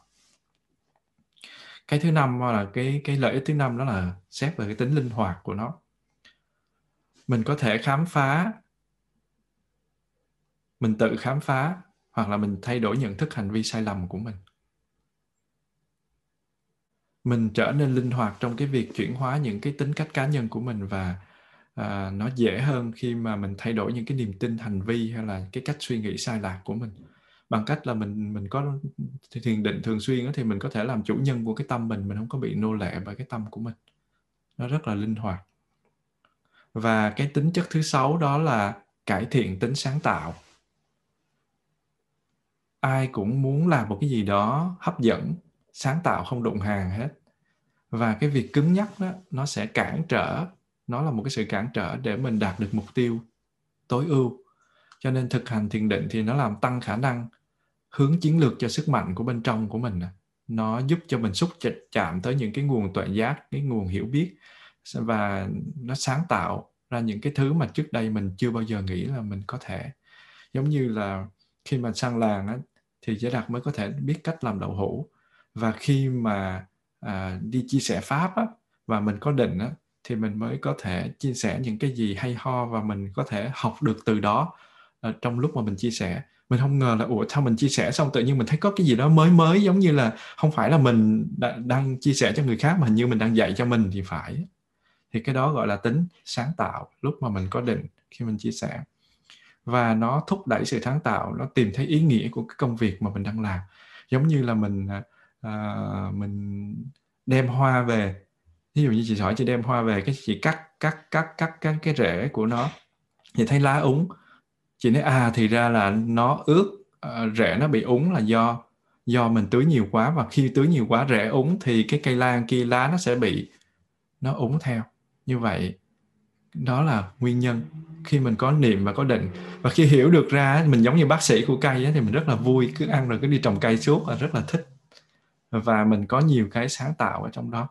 Và như thế thì cái định này nó giúp cho mình có cái năng lượng để giải quyết các vấn đề và nó nó có thể khái niệm hóa các ý niệm mới là à nó vậy thì nó không vậy, mình hiểu được hơn. Và làm giảm những cái hành vi tập quán bất thiện và mở cái tâm trí của mình ra với cái đời sống hạnh phúc mới, mình nhận định mới nhiều lúc uh, hồi xưa mình không có nghĩ là trồng cây là dễ thương không có chăm sóc cho cái cây mà giờ thấy ô chăm sóc cho cái cây cũng hay. Hay bên này có một con mèo mà mà chăm cho nó thì nó ăn nó nó mập ù lên rồi nó ngheo ngheo ngheo nó gần mình thấy nó cũng vui vui. Thì uh, từ cái sự tĩnh lặng hay còn gọi là định mà thông minh hay là gọi là tuệ được khai thác có nghĩa là có định sẽ có tuệ. Mình nói cho dễ hiểu là cái sự tĩnh lặng của mình đó, thì cái trí thông minh mình nó được khai thác và đó là nơi để mình sáng tạo và đó là giải pháp các vấn đề cần được tìm thấy. Giống như là định luật Newton hay là lực đẩy Archimedes vậy hai nhà vật lý này tìm được cái hai quy tắc. Một quy tắc là gì? Trọng lực và một quy tắc lực hút trái đất đó, và một cái quy tắc là gì? Lực đẩy Archimedes là do cái gì mà mà mà hình thành? Đâu phải là hai nhà đó ờ, ngồi nói chuyện ba sàm ba láp rồi hồi tự nhiên phát đâu là tư duy quán chiếu cái đó nó liên tục và tự nhiên đến một lúc nào đó đủ nhân duyên một giọt nước cuối cùng nó tràn ly thì người đó họ mới có thể phát minh ra được cái định luật đó. Họ cũng nghĩ chứ đâu chứ ai cũng đi bơi ai cũng thấy trái táo rơi mà có ai phát hiện đâu là tâm người ta luôn luôn chú tâm đến cái vấn đề đó. Cho nên nhà thiền mới có một cái gọi là công án thiền à, giống như là đại ý của tổ à, đại ý của của ờ, Ờ, thiền sư từ đông độ sang tây trúc là gì? Hay là con chó nó có phật tánh không? Hay là vân vân vân vân. Thì những cái đó gọi là gì? Là những cái khám phá. Nhưng mà nó chỉ khám phá được ở đâu? Trong sự tĩnh lặng thôi. Mà tĩnh lặng chính là gì? Định. Mà sự khám phá đó là gì? Tuệ. Tuệ nó chỉ khám phá được trong lúc định. Khi có định thì sẽ có tuệ. Mà khi mà có tuệ thì định nó sẽ tăng. Và định cái thứ bảy là gì định nó giúp tăng khả năng giao tiếp, thiết lập và cải thiện mối quan hệ. Mình thực hành thiền đều đặn thì giúp cho mình thông suốt tư tưởng và biểu đạt suy nghĩ cũng như cảm xúc của mình chuẩn xác hơn. Nếu như mà mình có định thì mình dùng ngôn ngữ của mình biểu đạt ra những gì mà mình đang muốn nói thì nó, cái cái khả năng biểu đạt nó sẽ rất là cao và rất là chuẩn xác đó là lúc mà mình nhận thức rõ về mong muốn và cảm nhận của mình. Mình mong muốn cái gì, mình cảm nhận cái gì thì mình biểu đạt ra. Và từ đó mình có thể truyền đạt một cái thông điệp một cách tự nhiên và dễ hiểu và mình không có phải, không phải sợ hãi gì hết. Và khi định rất là dễ để mà chia sẻ. Và khi mà có định á, thì mình khó bị tác động bởi môi trường xung quanh lắm. Mình biết mình phải chịu trách nhiệm cho hành động và suy nghĩ của bản thân mình. Cái điều này giúp cải thiện cái kỹ năng giao tiếp cũng như là rèn luyện cái tâm tính của mình tốt hơn nhờ đó mình có thể kết nối với người khác bằng những cái tín hiệu truyền thông một cách tự nhiên nhất. Và cái sự kết nối truyền thông tốt với với người khác, ngay thực tại thôi, chứ không có phải là phải đi qua những cái khác. Và cảm xúc của mình mà được kiểm soát tốt hơn á, thì nó giúp phát triển cái kỹ năng quan trọng trong giao tiếp. Ví dụ như là mình đồng cảm hay là niềm vui, bình an, hạnh phúc, thì từ đó mình thiết lập mối quan hệ tốt đẹp và cái định này nó giúp cho con người gắn kết và nó nhìn sâu hơn rõ ràng hơn trong cái cảm xúc hay tư duy hành động qua uh, thân khẩu thân uh, nghiệp khẩu nghiệp và ý nghiệp của mình. Cho nên và qua cái định đó nó sẽ làm giúp cho mình gặt hái được nhiều thành công trong cuộc sống. Tóm lại là nó giúp cho mình làm gì? Cải thiện về giao tiếp và nó thiết lập cái mối quan hệ với người rất là dễ có những người họ nói chuyện với một người thì rất là dễ. Nhưng mà có những người khác mở miệng ra nói là tao muốn chửi rồi bỗng dưng muốn chửi rồi. Và có người thì nó trời ơi tại sao dễ thương quá một câu nói thôi cũng có thể làm cho người ta thấy thích thú. Và cái điều thứ tám là gì? Cải thiện giấc ngủ. Cái này thì ai bị mất ngủ là sung sướng lắm. Thiên định đã được chứng minh bởi khoa học rồi đó là cải thiện giấc ngủ rất là tốt. Họ sử dụng những cái uh, kỹ thuật phương tiện khoa học kỹ thuật về à, thần kinh học hiện đại.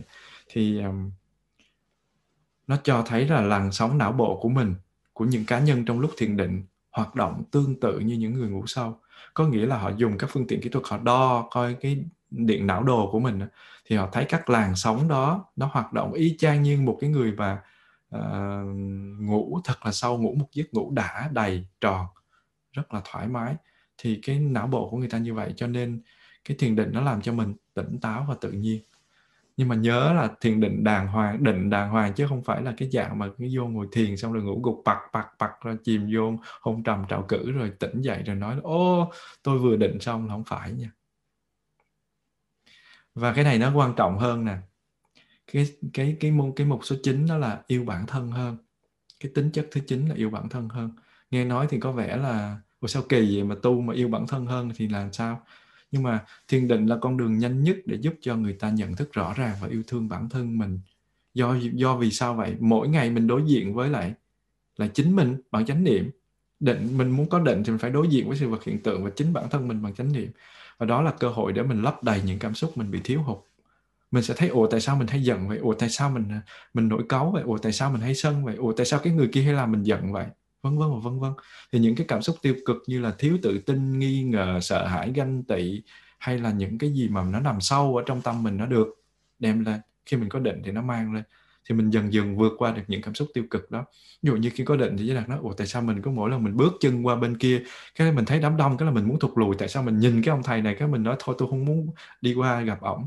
Hay là ờ, cô duyên của nó, trời ơi, tại sao tôi sợ ma vậy? Cứ mỗi lần tôi nghĩ là tôi sợ thì khi mà mình có định thì mình sẽ thấy được, mình lôi đầu nó lên, mình lôi đầu lên để mình làm gì? Chữa cho nó.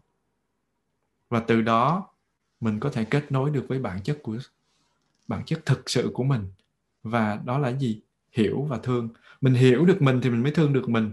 Và khi mình hiểu mình mình thương được mình mình mới hiểu được người khác và mình thương được người khác. Như vậy đừng có nói là thiền định nó không có giúp gì được. Thiền định thôi, các thầy ngồi tôi, tu chứng thì còn tôi không được nhé ai cũng có được hết. Nhưng mà giống như là nước từ trên trời đổ xuống cây to thì nó nó hút nhiều nước mà cây nhỏ nó hút ít nước. Bạn là cây nhỏ thì bạn hút ít, bạn là cây to thì bạn hút nhiều. Cây to chính là những người muốn tu tập giải thoát, muốn thành phật, muốn thành a la hán muốn cứu độ chúng sanh và muốn đem hết cái tâm nguyện của mình đi vào cái lý tưởng của mình để phụng sự, để mà chuyển hóa. Còn một người nói, tôi chỉ cần gia đình hạnh phúc, xã hội bạn bè là vui vẻ là tôi vui rồi. Thì cái đó là là cái lý tưởng khác.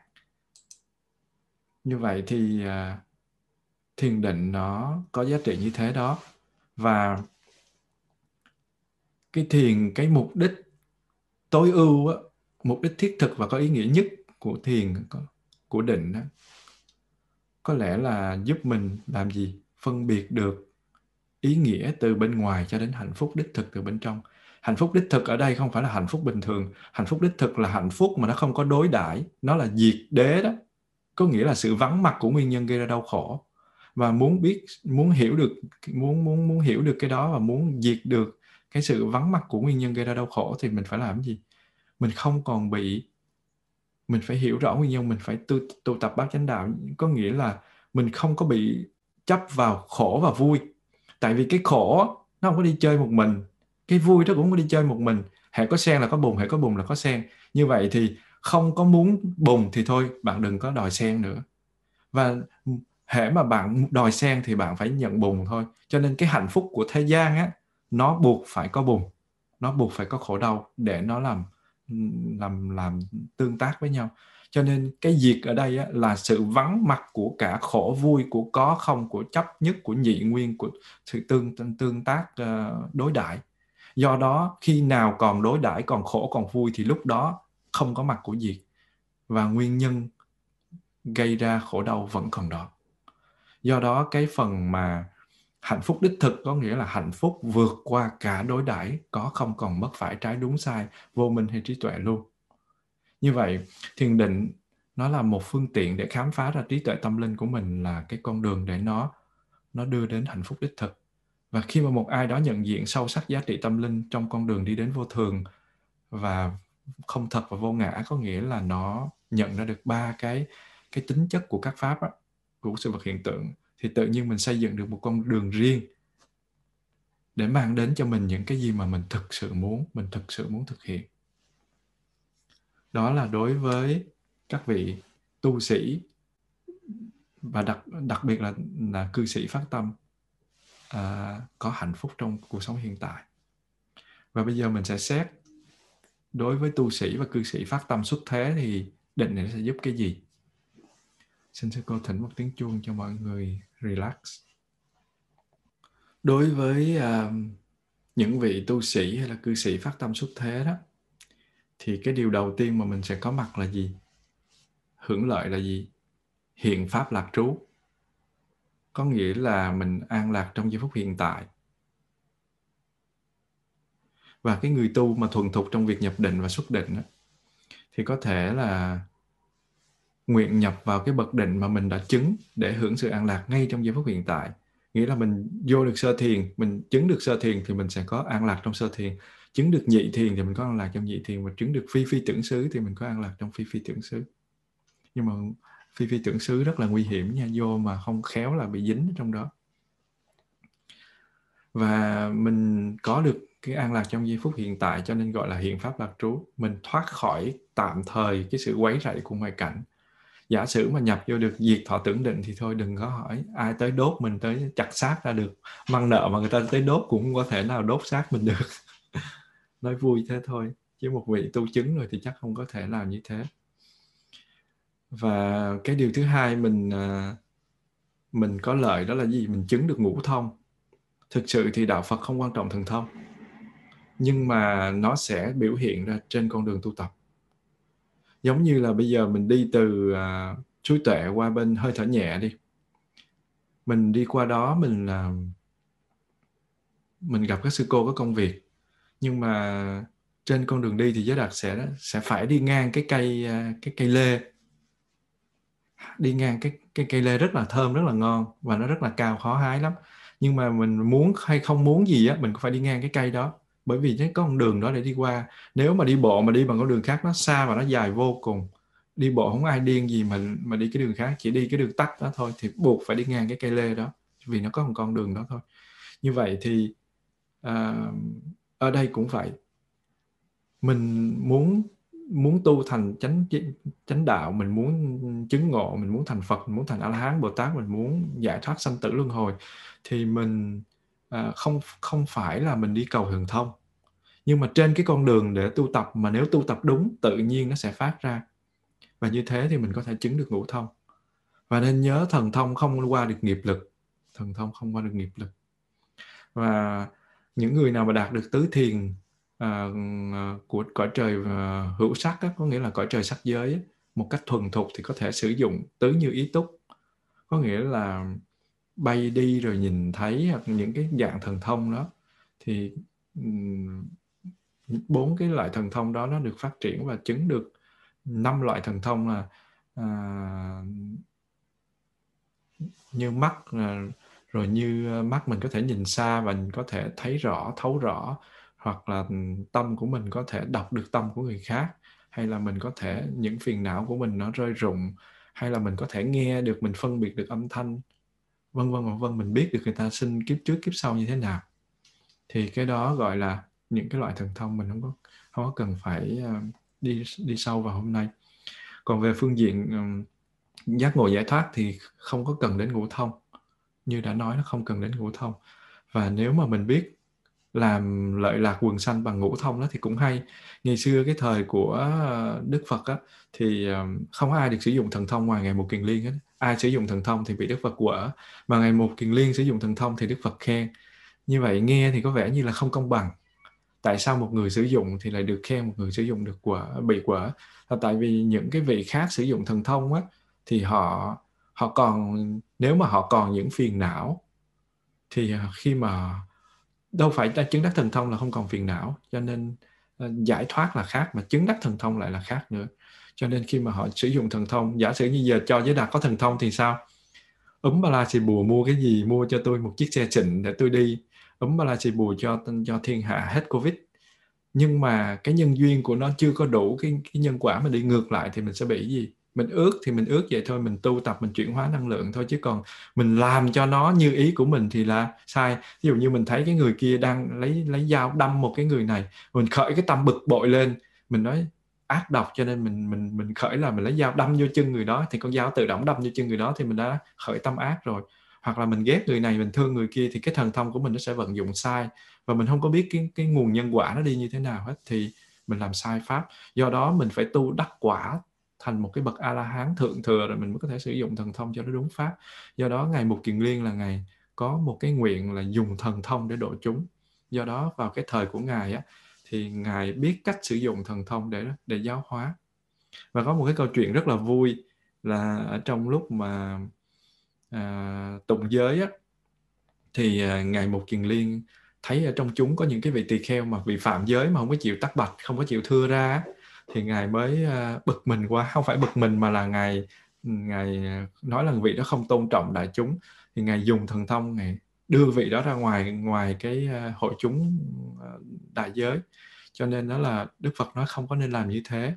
Và đức phật dạy ngài là không nên làm như thế để tự người ta phát lồ là tôi bị phạm giới đó giới đó tôi bị làm sai cái này, cái nọ, cái kia và bởi vì ngày một kiền liên ngài đọc được cái tâm của cái người mà bị phạm giới cho nên biết là người đó phạm giới cho nên người mời người đó ra, thì đó cũng là một cái câu chuyện vui. Và cái điều lợi thứ ba đó là cái thiền định thì nó làm nền cho thiền tuệ. Cái người tu chứng đắc được định ở bất kỳ cái tầng thiền nào sau khi xả định thì cái tâm của của cái người đó nó còn rất là an ổn, trong sáng và nó hành thiền tuệ một cách rất là dễ giống như mà mình định mình thấy sự vật hiện tượng nó đang vô thường thì mình lợi dụng cái sự vô thường đó mình thấy rõ đó để mà mình quán chiếu sâu vào để mà mình uh, quán sát tâm quán sát thân thọ tâm pháp và mình um, sử dụng tâm của mình để mà mình quán chiếu về tất cả các pháp về các cái hạt giống về tất cả bất thiện tâm của mình thì nó sẽ rất là nhanh nó sẽ chuyển hóa. Và như thế thì thiền định nó giúp cho thiền tuệ phát triển và rất là nhiều người có thể đạt được tuệ một cách tự nhiên nhờ cái tâm thuần thực trong định tĩnh sáng suốt và và đầy đủ các cái hạnh như là bố thí trì giới những dục tinh tấn thiền định. Và mặt khác thì à, cái người tu cũng có thể lấy ngay cái tâm thiền hoặc là các cái thiền chi giống như là tầm tứ hỷ lạc nhất tâm á, thì à, các cái thiền chi này nó làm đối tượng à, để mà quán chiếu. Thì như là niệm thân là niệm thân niệm thọ niệm tâm và niệm pháp cái thứ tư á, là những cái cái bậc thánh mà có thể nhập thánh quả định. Thì cái người nào mà đã chứng đắc được bất kỳ cái tầng thiền nào ở sắc giới hay là vô sắc giới có nghĩa là từ sơ thiền cho tới bát thiền á, hoặc là thậm chí là cửu thiền á, thì sau đó sẽ đắc một trong các quả thánh. Mà nếu mà đắc thêm một trong các quả thánh thì người đó có thể nhập định tương ứng để nhập niết bàn trong cái quả đó luôn nghĩa là người ta đắc được a la hán thì người ta cũng có thể nhập niết bàn ở trong cái quả đó. Nghĩa là à, nếu ta đắc sơ thiền mà ta được a la hán thì ta ta đi vào niết bàn ở trong cái quả sơ thiền luôn. Nếu mà ta đắc nhị thiền mà ta đắc được a la hán thì ta đi niết bàn vào trong cái quả nhị thiền chứ không cần à, phải à, đi vào tứ thiền hay là ngũ thiền hay bát thiền thậm chí là cửu thiền. Nhưng mà mình cần phân biệt ở đây là chứng được tứ thiền không có nghĩa là chứng được thánh quả. Có người chứng được tứ thiền, không có phải chứng được tứ thiền cho dù là chánh định, vẫn không đắc được thánh quả thứ nhất. Có nghĩa là sơ quả tu đà hoàng.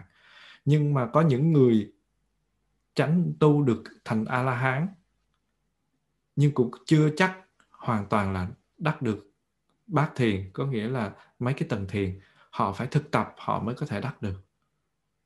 Cái đó thì nó hơi, nghe nó hơi lạ một chút, tại thông thường là các vị tu tập đó là họ sẽ đắc thiền và đắc đắc quả. Nhưng mà có một số họ đắc quả mà họ chưa có đắc thiền có một số họ đắc thiền nhưng mà không đắc quả mà cái số đắc thiền đắc quả thì rất là nhiều.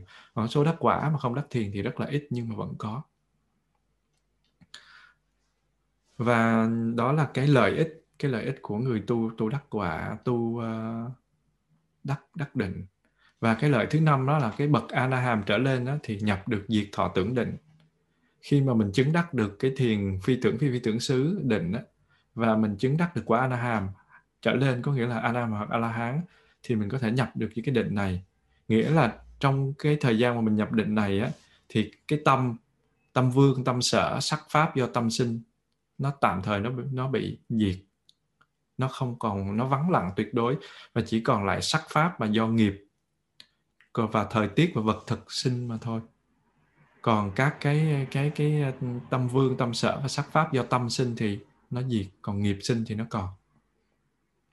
Và đây là một loại định đặc biệt hoàn toàn vắng lặng.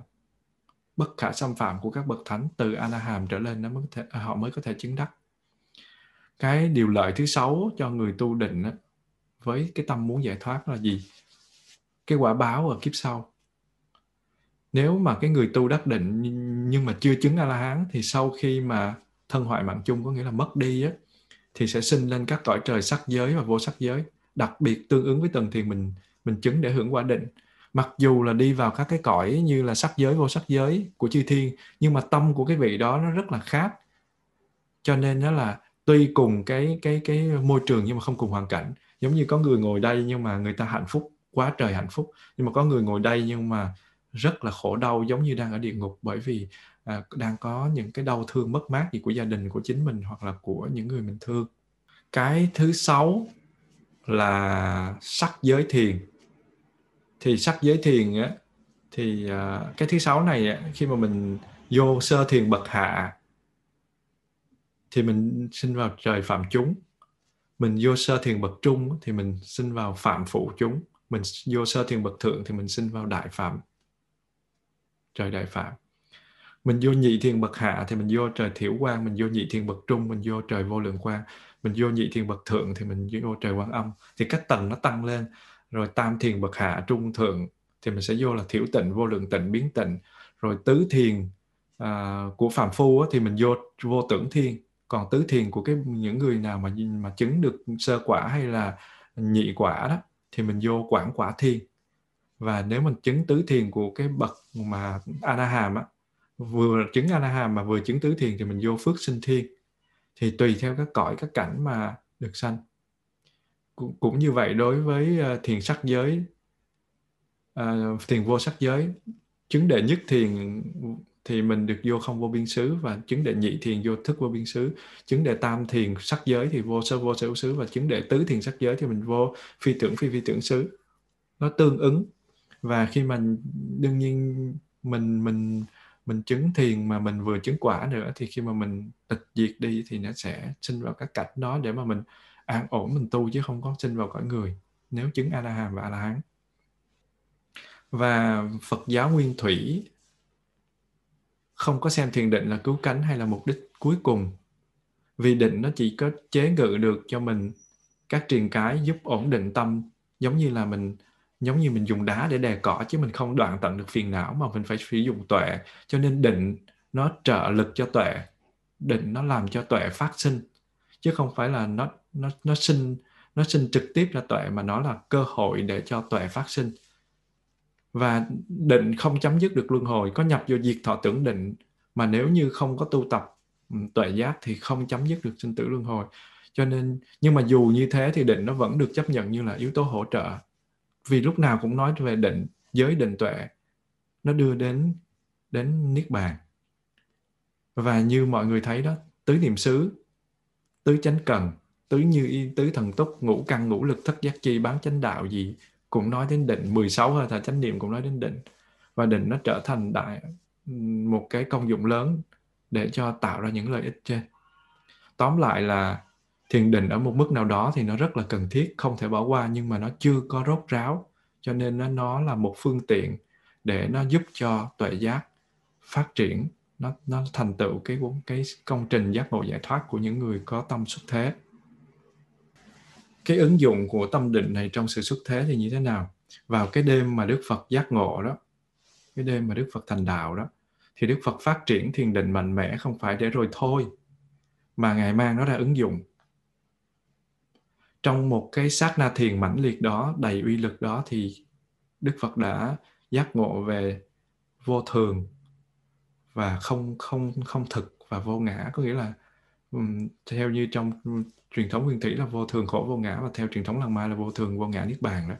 Thì ngộ về ba cái pháp ấn đó thì tất cả mọi thứ nó đều bùng vỡ ra và đức phật đã thành tựu được cái mục đích của mình ngồi thiền và cũng là ngồi thiền nhưng mà à, mang sự chứng thiền ra để sử dụng là chìa khóa.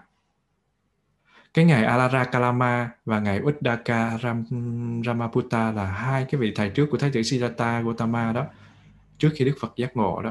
Thì tuy là hai ngày đó đã đạt được hai cái loại định cao nhất nhưng mà họ không tự rèn luyện để hướng chú tâm của họ vào sắc thọ tưởng hành thức có nghĩa là ngũ uẩn để họ nhìn thấy được bản chất thực sự mà thay vào đó thì họ làm gì? Họ bám víu vào sự an lạc họ nghĩ rằng sự an lạc đó là giác ngộ cho nên họ họ không có đi ra và họ an trú ở trong đó. Và thái tử Siddhartha bảo với các vị thầy trước đó của mình là um, thì các vị thầy đó cũng giống như là ngài vậy cũng có lòng tin cũng có tinh tấn cũng có chánh niệm cũng có định và cũng có tuệ. Và giống như ngài vậy tuệ giác đã giúp cho những cái vị thầy này hiểu được sự nguy hiểm của những cái chướng ngại, giống như năm triền cái đó. Và cần thiết phải chế ngự năm cái triền cái đó.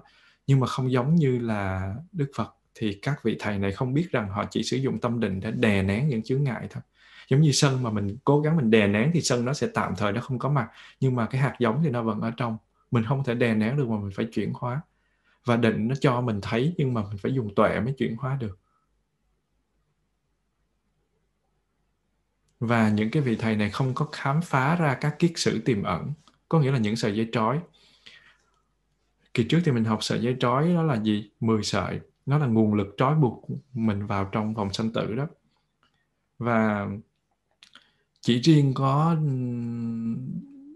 Thái tử Siddhartha, có nghĩa là Đức Phật trước khi thành đạo, đã sử dụng thiền định của mình đã thấy rõ các chướng ngại và các kiết sử nó trói mình như thế nào. Và Đức Phật đã đạt được sự hiểu biết nào. Như mình biết đó là năm chướng ngại là gồm có cái gì? Tham, sân, hôn trầm, thụy miên, trạo hối và nghi. Hôn trầm thụy miên là một, trạo hối và nghi. Và nó cản trở cho mình thực hành thiền cản trở cho mình nhập định do đó lúc tu tập để phát triển thiền định đó, thì mình phải gạt chúng qua một bên tuy nhiên là những cái kiết sử có nghĩa là những sợi dây trói đó, đó cái mà từ đó các cái chứng ngại nó sinh ra có nghĩa là hệ quả của kiết sử đó là triền cái. Hay mình nói khác hơn hệ quả của các sợi dây trói lớn đó là các cái sự chướng ngại. Nó từ cái sợi dây trói đó nó mới sinh ra chướng ngại. Giống như mình bị trói cho nên mình mới đau thì cái đau đó là cái chướng ngại. Thí dụ vậy cho dễ hiểu. Thì um, 10 cái chướng ngại này nó tiếp tục nó hiện hữu trong cái tiềm thức của mình trong tàn thức của mình. 10 cái kiết sử đó là cái gì? Mình tin rằng có ngã hay là linh hồn thường hằng. Mình tin rằng cái thân này là là tôi là của tôi. Nó có một linh hồn bất biến nó được đi chuyển thế đầu thai nhưng mà nó vẫn giữ nguyên bản chất của nó. Thì cái đó gọi là thân kiến. Rồi thứ hai là nghi nghi ngờ nghi ngờ con đường thực tập của mình. Và thứ ba là tin vào sự hiện hữu của các nghi lễ hay gọi là giới cấm thủ đó. Mình uh, mình bị ờ, ép vào các giới điều rồi hoặc là mình bị ép vào các cái phần lễ phải như thế này hay thế kia, phải làm nghi lễ này lễ kia, phải chận phải tế cái này tế cái kia thì mình mới có thể được thành tựu, phải làm theo các nghi thức thì mới được. Thì cái đó gọi là giới cấm thủ. Và cái thứ tư, cái thứ năm đó là tham và sân. Ước muốn được tái sinh trong cõi sắc giới là một cái tâm tham. Rồi ước muốn được tái sinh vào cõi vô sắc giới cũng là một cái tâm tham và cái cái đó chính là cái thứ sáu và cái thứ bảy. Thứ tám chín mười chính là ngã mạng trạo hối và vô minh. Thì giới đạt đã có chia sẻ rồi ở trong phần chánh tinh tấn rồi.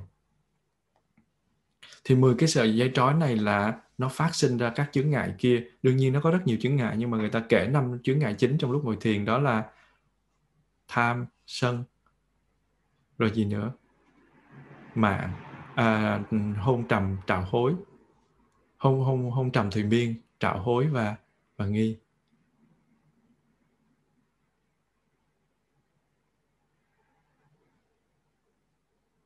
Như vậy, những cái huân tập bất thiện của cái tâm nó vẫn ngủ yên trong lúc mình tọa thiền. Mình có định nhưng mà nó vẫn ngủ yên đó.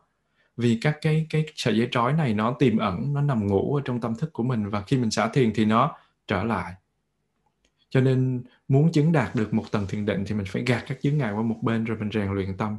Thì khi mà mình mình muốn gạt được các chướng ngại qua bên thì mình đã có cơ hội tiếp xúc với cơn chướng ngại và có cơ hội gạt nó sang một bên là có phương pháp thực tập để gạt nó sang một bên. Ít nhất, cho dù là đè nén cũng đã tiếp xúc với nó. Cho nên đó là khi mà mình thực tập thiền thì mình sẽ sẽ tiếp xúc với cái chướng ngại. Giống như là hồi xưa nhà mình nghèo á thì mình đã sàn bằng đất ở đây có ai ở sàn bằng đất không? Giới đạt nhớ là ngày xưa nhà giới đạt à, có một lần lúc hồi nhỏ không biết lúc nào á, thì nhà nhà ở sàn bằng đất. Và mặc dù mình vừa quét xong không lâu sau thì bụi nó lại xuất hiện. Mình quét đất xong cái là bụi nó xuất hiện quét đất xong là bụi nó xuất hiện. Và cái mặt sàn thì nó làm sao nó nếu mà nó trời nó hơi nóng thì nó tiếp tục nứt. Tường thì nứt sàn đất cũng nứt. Không không biết hồi đó tường có nứt không nhưng mà cái sàn đất nó nứt và thế là mình lại có một đống bụi. Cứ quét là có bụi quét là có bụi. Và để thoát khỏi bụi thì mình mình quét nhà. Mình có thể quét cả cái nhà luôn. Nó mới hết bụi mà quét cả ngày như vậy đó. Hoặc là mình mình làm cái cách khác là mình dùng nước mình vẩy trên cái mặt sàn để cho nó bị ướt thì nó khỏi có bụi. Nhưng mà, ờ, mà mình muốn thì lâu lâu mình khùng mình kiếm vài cái xô nước mình đổ ra cho nó ngấm xuống thì nó không có bụi tuy nhiên cái bụi rồi nó cũng trở lại khi đất nó khô. Như vậy thì như phiền não của mình cũng vậy. Mình xử lý nó tạm thời cho mình không xử lý được luôn. Nhưng mà nếu mà mình mình đào sâu xuống tận cùng của cái lớp đá dưới, mình đào đi, mình làm gì? Mình bỏ hết các bụi đi, mình đổ xi măng vô, mình xây lên một cái móng và mình tráng trát xi măng thì sao? Bụi nó không còn là vấn đề nữa. Mỗi ngày mình lau có chút xíu là nó sạch. Có nhiều khi lười lười ba bốn ngày mới lau một lần. Thì à, ở đây mình muốn nói đến gì? Muốn nói đến cái việc mà chuyển hóa các cái chướng ngại và cái việc mà đè nén các chướng ngại là hai vấn đề khác nhau. Một vấn đề giống như là sàn đất mà mà mình tưới nước, còn một vấn đề nó giống như là sàn đất mà mình đào lên, mình tráng xi măng để xây cái cái nền của nó vậy. Như vậy, đào đào tất cả cát lên thì giống như là thiền tuệ, có nghĩa là thiền minh sát á chế ngự các chướng ngại và kiết sử. Còn đổ xi măng là tượng trưng cho cái việc bước vào giác ngộ khiến cho tâm của mình nó được nó được vững vững chãi không có lay động bởi cám dỗ của thế gian. Và một khi mình làm được điều đó thì không có cái gì có thể lay chuyển được cái tâm mình nữa. Và các vị thầy của cái tha, của thái tử Siddhartha Gautama đó là cái vị Alarakalama và cái vị Uddakaram Ramaputta đó thì họ cũng có trí tuệ. Họ biết được nguy hiểm của dục lạc họ cũng biết được cái lợi ích của thiền định cho nên họ cũng xua đuổi được chứng ngại họ mới chứng được thiền chứ đâu phải dễ ăn đâu.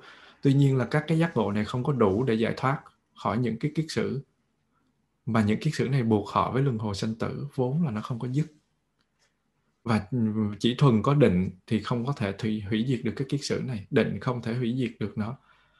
Và để có thể hủy diệt được nó thì mình phải kết hợp niệm định và sự chú tâm để nó phát sinh ra để nó khởi lên những cái tuệ giác để thấy rõ được để mà mình mới có thể triệt tiêu được cái kiết sử này. Cho nên là nếu như không như thế thì mình sẽ bị bám víu vào niềm hỷ lạc của định thì giống như các vị thầy của thái tử Siddhartha thấy nó hấp dẫn quá là nhào vô trong đó rồi là sau khi à, được sinh đến cõi đó mà sau bao nhiêu tỷ năm xuống thì có thể vẫn vẫn tái sinh vẫn sinh tử như thường. Và tuệ giác của Đức Phật rất là đặc biệt với tuệ giác này thì Đức Phật không những chỉ thấy được sự nguy hiểm của dục lạc và ích lợi của thiền định mà Đức Phật còn sử dụng cái tuệ giác để vượt xa hơn cái định. Đức Phật sử dụng cái tuệ của mình để khám phá các chứng ngại và chuyển hóa được trong cái trạng thái định. Đó là gì? Kiết sử. Ngài phải dùng định để ngài chuyển hóa các kiết sử cho nên ngài mới thành đạo. Và đức phật thấy là các kiết sử này quấy nhiễu tâm của mình như thế nào? Nó tạo ra các ảo tưởng như thế nào, nó đưa đến cảm giác về khổ như thế nào, về ngã. Và với tâm chánh niệm thanh tịnh trong định thì đức phật đã tìm ra phương cách để chuyển hóa cái kiết sử, đó là nhìn thấy được thực tướng của các pháp là vô thường, không thực và vô ngã. Trong các pháp hữu vi, nó có ba cái đặc tính đó. Và khi mà mình nhìn thấy được ba đặc tính này ở mọi khía cạnh của hiện hữu, thì tham sân và si, ba hạt giống lớn này cùng với các kiết sử khác nó sẽ triệt tiêu đi. Và mình không có được lừa dối mình. Khi mà mình cố gắng đem giáo lý của đức phật ra thực hành thì mình phải cẩn thận từng chút một mình không được lừa dối. Một số người bảo rằng là à, trong khi họ vào sâu trong định thì họ không cảm thấy gì không nghe gì không có bất cứ suy nghĩ nào cái đó đúng chứ không phải sai. Nhưng mà có những người họ nói như thế nhưng thực sự họ chưa có vào định. Họ nói rằng là họ chìm sâu trong định đến nỗi họ không còn nhớ tới thời gian nữa. Nhưng mà thực sự là gì? Bất thình lình họ rơi vào trạng thái vô thức. Chứ không phải là họ vô được định. Nó được gọi là ngủ chứ không phải là định. Nếu mà gọi là định thì gọi là ngủ ngủ thiền. Được gọi là ngủ thiền. Thực ra có một số người còn ngáy nữa, ngáy đã xong rồi dậy nói tôi tôi vô thực định. Và ngay khi thỉnh chuông chấm dứt thời khóa thiền thì vị này nói định của tôi nó rất là sâu tôi có một buổi thọ tiền thật tuyệt vời công nhận ngủ xong thì nó đã thiệt Giá Đạt cũng nhiều lần bị rớt vào cái trạng thái đó và tỉnh, tỉnh dậy tưởng mình định nhưng mà hồi quán chiếu lại chẳng biết mình đi đường nào thì biết là mình đã bị hôn trầm. Cho nên mình không có nên lừa dối mình nó là một ảo tưởng không phải là định. Nếu mà người thực tập thiền mà thực sự đạt tới tầng thiền định nào á thì thực sự không có hôn trầm và thùy miên đâu, không hề có. Mình sẽ có tất cả những cái tính chất tích cực giống như mình đã nhắc ở trên vậy đó. Và cái thiền định nó chỉ có thể đạt được với sự chú tâm thôi. Có nghĩa là mình có sự chú tâm mình có sự uh, biết rất rõ những gì đang diễn ra. Và mình phải trải qua các thiền chứng và mình phải có thể làm đi làm lại làm đi làm lại được thì mới mới nói là mình đã đã đạt được. Và nó xuất hiện qua nhiều giai đoạn khi mà mình kết hợp với chánh niệm và mình phát một cái tâm như thế nào đó nó mới đạt được chứ không phải là cứ muốn. Không không cứ ngồi ra ngủ một giấc đã rồi ngáy cho cố vô rồi bảo tôi chứng, chứng định rồi còn nó bảo là định sâu xa thì nó không có hợp lý. Ngoài ra thì mình đừng có bao giờ nghĩ là mình vô định được có nghĩa là mình là giác ngộ. Sai. Định là chuyện định nó định nó phải có tuệ giác có phải có chánh niệm phải có sự tu tập kết hợp lại nó phải chuyển hóa được phiền não. Còn định không á mình có vô được tứ thiền cũng chưa phải là giác ngộ sơ quả với lại uh, tứ thiền nó không có giống nhau. Sự giác ngộ nó không có dễ dàng và nhanh chóng như thế đâu. Không như thế thì chắc mình không có lội từ thời Đức Phật hai ngàn mấy trăm năm mà bây giờ còn lê lết ở đây đâu. Và mình phải trải qua các cái quá trình để chế ngự các cái chướng ngại phải phải đạt được định và kết hợp tâm định tĩnh. Với tuệ thì mình mới có thể hủy diệt được chướng ngại và kiết sử không cần biết là mình đã ngồi thiền được bao lâu ngay cả khi mình ở trong tầng thiền cao nhất mà mình không hủy diệt được các kiết sử thì mình không thể gọi là đạt được giác ngộ. Chứ đừng nói gì đến tầng đầu của sự giác ngộ mình cũng chẳng đạt được. Chứ đừng nói gì tới cái khác. Và mình cũng không được lừa dối mình rằng chỉ có tâm chánh niệm thôi là đưa, đưa mình tới giác ngộ. Xin lỗi không có. Chánh niệm không đủ để đưa tới giác ngộ. Mình không có quan tâm đến định hay giới mình chỉ cần thực hành chánh niệm là mình có thể thành giác ngộ. Câu nói đó không hợp lý. Không thể tách chánh niệm ra khỏi các cái chi phần khác đâu. Phải có từ chánh kiến cho tới chánh định luôn. Tất cả mọi thứ nó đều phối hợp lại với nhau. Chánh niệm không cũng không được, chánh định không cũng không được. Cho nên đó là mình nói là bác chánh đạo là là một cái cái cái con đường, một cái lộ trình mà nó gồm 8 chi phần, không thể tách rời trong cái này nó có 8 cái cho có 7 cái kia và trong cái kia nó có 7 cái này. Mình không thể tách rời được đâu. Và những người không thực hành uh, bát chánh đạo thì mình không diệt được tham sân si. Mình thực tập chánh niệm mình thực tập theo một cái kiểu mà trước giờ mình thực tập nó ủa sao hai chục năm rồi mà tôi vẫn sân si thế này? Trong khi người ta thực tập có một thời gian ngắn là tham sân si người ta đã chuyển hóa còn mình thì một cục. Những người mà cố gắng đạt được an chỉ định có nghĩa là thiền định định ờ, định chỉ đó thiền chỉ và thiền quán đó là mình đạt được định đó để giúp họ thực hành thiền minh sát thì đôi khi uh, mình sợ là không có làm được. Mình cố gắng đạt được để cho nó giúp thiền minh sát mình nó trời khó quá thiền minh sát tôi làm được chứ mà sao thiền định tôi không có được cái quả nào hết. Tôi không có nhập được cái tầng nào nghe sơ thiền là sợ rồi. Chứ không như ai kia ở ở đâu đó có người nói là tôi sẽ sẽ được nhị nhị thiền hoặc sau sau đó lên nhị quả ghê gớm quá nhưng mà mình đừng có nản chí, đôi khi mình phải mất rất là nhiều năm mình mới có thể đạt được. Không có làm thì không có ăn đâu ai, không có dưng ai đem phần lĩnh cho mình mình phải làm. Và nếu mình hành thiền với sự dẫn dắt của chánh niệm, thì mình sẽ cảm thấy tự tại, dù là mình có chứng thiền hay không, mà mình tu đúng pháp, dùng dùng niệm đúng pháp, thì từ từ nó sẽ phối hợp với các các pháp tu, các cái chi phần khác để nó dẫn đến định, rồi nó dẫn đến tuệ và mình cũng không cần phải cố gắng để tạo ra định, giống như khi mà mình đặt chân ngồi thiền, tối nay tôi phải chứng được sơ thiền, tối nay tôi phải nhập được định, tối nay tôi phải thấy được định tướng, thì chả bao giờ có định tướng đâu. Vì lúc đó cái cái cái đối tượng của mình là gì? Là tối nay tôi phải được, chứ không phải là đối tượng của mình là là định tướng. Như vậy, mình phải mất bao lâu thì mình không có cần biết. Mình cứ thực tập thôi. Mình cứ thực tập thường xuyên và thực tập các cái chi phần khác nữa, chứ không phải chỉ là thực tập chánh niệm không hay là chánh định không. Do đó hiểu lầm từ chánh niệm thì tội cho từ chánh niệm lắm, từ chánh niệm nó không có phải diễn tả trong vòng một giây, một phút là mà có thể thực, có thể hiểu được rõ nó đâu. Nếu không thì chắc cũng không phải mất 6 tiết để cho cái bài chánh niệm mà vẫn chưa có mô tả được một cách sâu sắc đâu. Thực ra có ngày thì mình chú tâm tốt và có ngày thì mình mình chú tâm không có tốt có ngày thì mình chánh niệm đủ đầy và có ngày thì chánh niệm nó không có đủ đầy chứ không phải lúc nào cũng như vậy. Và nếu như mà mình đã từng đạt được định trong quá khứ nhưng mà mình không hành thiền mỗi ngày á, thì mình sẽ không làm chủ được cái tâm định đó. Giống như mình có thể nói được tiếng Anh rồi ha, nhưng mà 10 năm mình không sử dụng, mình viết được chữ Hán 10 năm sử dụng thì mình sẽ quên và học lại nó cũng khó, gần như lúc đầu vậy chứ cũng thua kém gì đâu. Đương nhiên nó đỡ hơn tẹo và khi mà mình học lại thì mình sẽ rất là khó khăn. Cũng vậy mình ngồi thiền mà mình không có thực tập liên tục á, thì rất là khó. Như mình tập thể dục thể thao ví dụ như tập tạ đi. Ban đầu à, mình tập á, thì mình sẽ thấy là ôi đau quá.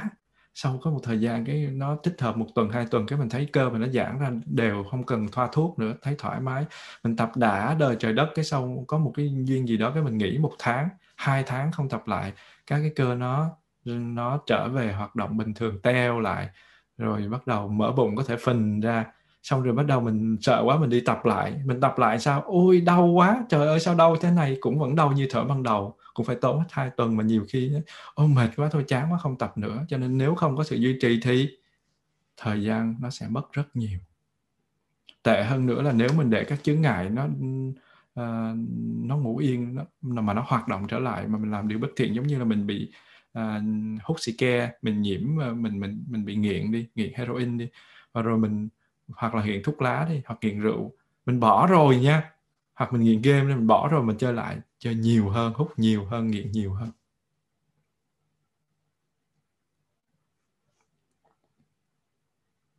Vào những cái ngày khi mà việc chú tâm hành thiền có khó khăn thì mình chỉ cần chánh niệm đến tâm hoạt động của mình chứ đừng có quá lo lắng và mình phải thường thường xuyên thực tập.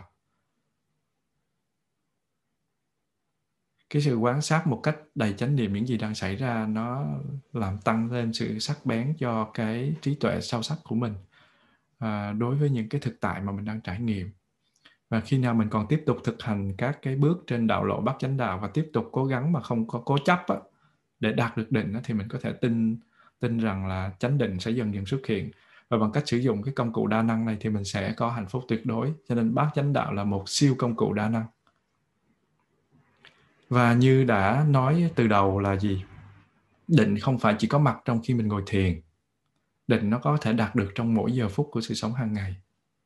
Cho nên phương pháp thực tập của mình à, khi đứng, khi đi, khi nằm, khi ngồi, khi nói, khi cười, mình phải thực tập định hết chứ không phải bắt chánh đạo ờ, chánh định là nghĩa là ngồi. Đương nhiên chánh định ngồi thì sẽ là tốt nhất, nhưng điều đó không có nghĩa là là chỉ có ngồi. Và định nó có hai dạng giống như giới đạt đã từng chia sẻ ở bài đầu tiên, là định khi mà mình ngồi thiền, mình tập trung vào một đối tượng.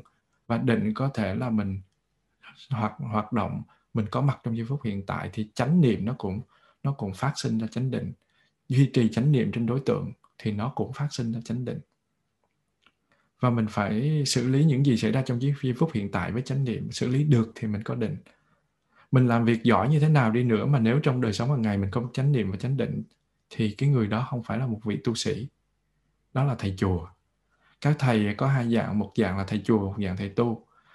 Nếu mà mình ở trong chùa thì mình được gọi là thầy chùa, mà nếu mình tu thì mình được gọi là thầy tu, mà tu nó mới giải thoát, tu nó mới chuyển hóa.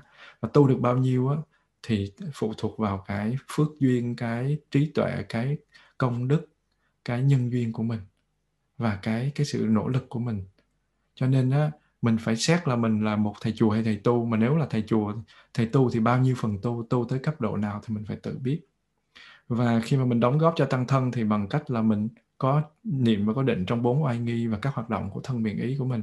Đó là thân giáo. Không nhất thiết phải nói cho nó hay uh, mới ghê gớm nó mới gọi là cái người người tu giỏi. Mà người tu giỏi là cái người phải có niệm định. Trong lúc đứng đi nằm ngồi trong lúc đi nhà vệ sinh trong lúc mở cửa trong lúc đi tắm trong lúc làm việc trong lúc nói năng hành động vân vân. Nếu như mà thân mình ngồi yên ổn và vững chãi thì tâm mình nó sẽ được yên ổn vững chãi. Còn nếu như thân mình không yên thì làm sao tâm mình yên? Cái thân mình không yên thì tâm mình nó cũng rất là khó yên chỉ cần nhìn người ta đi đứng nói năng là biết người đó có an trú trong niệm và định hay không. Không cần phải có thần thông, không cần phải tu chứng, không cần phải ờ, ông thầy bói gì hết á. Một cái người bình thường, họ thực tập có phẩm chất, họ nhìn người khác là họ biết là người này có niệm định không. Và niệm định, người, mà người mà không có niệm định thì sống rất là hời hợt, sống uổng, sống phí và nếu mà không có niệm định thì sao? Các hạt giống nó không có được xử lý gì hết thì nó vẫn nằm nguyên đấy, vẫn nằm trong kho. Bán không được thì phải chờ hàng on sale giảm giá. Nếu như mà mình mình ờ, mình không thực hiện chí nguyện chuyển hóa thân tâm đem lại hạnh phúc cho chính mình và cho những người mình thương yêu thì nó rất là uổng phí cho cái cuộc đời tu của mình. Và khi mà mình sống có chánh niệm và chánh định thì tự nhiên cái tuệ giác nó sẽ phát sinh. Và mình thấy được chân tướng của các pháp là gì? Vô thường không thật và vô ngã. Khi thấy được cái tính duyên sinh cái tính tương tức của sự vật hiện tượng á, thì tự nhiên cái trí của mình nó có có có thể xuất hiện và lòng khoan khoan thứ và cái tình yêu thương của mình nó sẽ có mặt. Năng lượng của niệm và định nó sẽ đưa tới cái gì? Chánh kiến. Thực ra chánh kiến có nghĩa là tuệ chánh định là định và chánh niệm là giới giới định tuệ. Và mình thấy cái gì? Ba cái tính chất của các pháp là vô thường không thật và và vô ngã. Dạ thì à, tuy là đã vượt qua hơn hai mươi mấy phút nhưng mà mình đã thành công kết thúc cái bài chánh định ở đây. Và chúng ta đã thành công ừ, đi hết tứ diệu đế và bát chánh đạo vốn là những cái à, cái giáo lý hay là cái con đường chính xác nhất đẹp nhất hay nhất tốt nhất ngắn nhất để mà mình tu tập và giác ngộ và giải thoát. Và trên cái con đường đó, ai phát tâm như thế nào thì cũng đều được hưởng lợi hết. Nước mà cây nhỏ thì được được được ít nước và cây lớn được nhiều nước, ai cũng được hút hết. Và mong rằng là cái sự chia sẻ này nó lợi lạc cho tất cả mọi người. Dù ít dù nhiều thì có thể là giúp cho cái việc tu tập của mọi người nó có cái cái cái cái hướng tốt hơn. Đương nhiên là sẽ có những sự chia sẻ sẽ có những cái tuệ giác của các vị khác hoặc các cái tài liệu các cái sự nghiên cứu khác. Kể cả cư sĩ lẫn tu sĩ nó sẽ giúp cho mình rất là nhiều. Mình mình phải đọc thật là nhiều mình phải nghiên cứu thật là nhiều mình phải um, thực tập và trải nghiệm thật là nhiều để mà mình rút ra cái cho mình. Còn giả sử như đức phật có cho mình thì cũng là đồ của đức phật thôi mình phải xử lý nó nó mới là đồ của mình cho nên không xử lý nó thì nó cũng là đồ của phật. Nếu mà giới đạt mượn đồ của người khác mà không xử lý thì cái đó là đồ của người ta không phải đồ của giới đạt. Giới đạt chỉ là người trung chuyển thôi.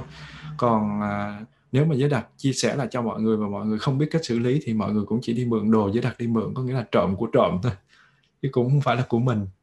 Và nó cũng sẽ mất thôi. Cho nên à, đồ ăn trộm thì nó sẽ mất còn cái đồ của mình thì nó mới còn được. Cho nên mình phải phải thực tập. Và lần tới là sẽ là ba tuần mình có hai tuần pháp đàm sau đó là mình có một tuần vấn đáp. Và mong rằng là mọi người có sự chuẩn bị. À, cũng đừng có tạo áp lực gì với mình quá chỉ có là chia sẻ và hỏi để làm lợi thêm là mở rộng thêm là làm cho sâu sắc thêm làm cho dễ hiểu thêm những cái gì mình chưa hiểu thôi. Và à, kính chúc à, đại chúng có một buổi chiều thật là là an vui và ở Việt Nam thì có một cái buổi tối thật là hạnh phúc. Xin cảm ơn đại chúng.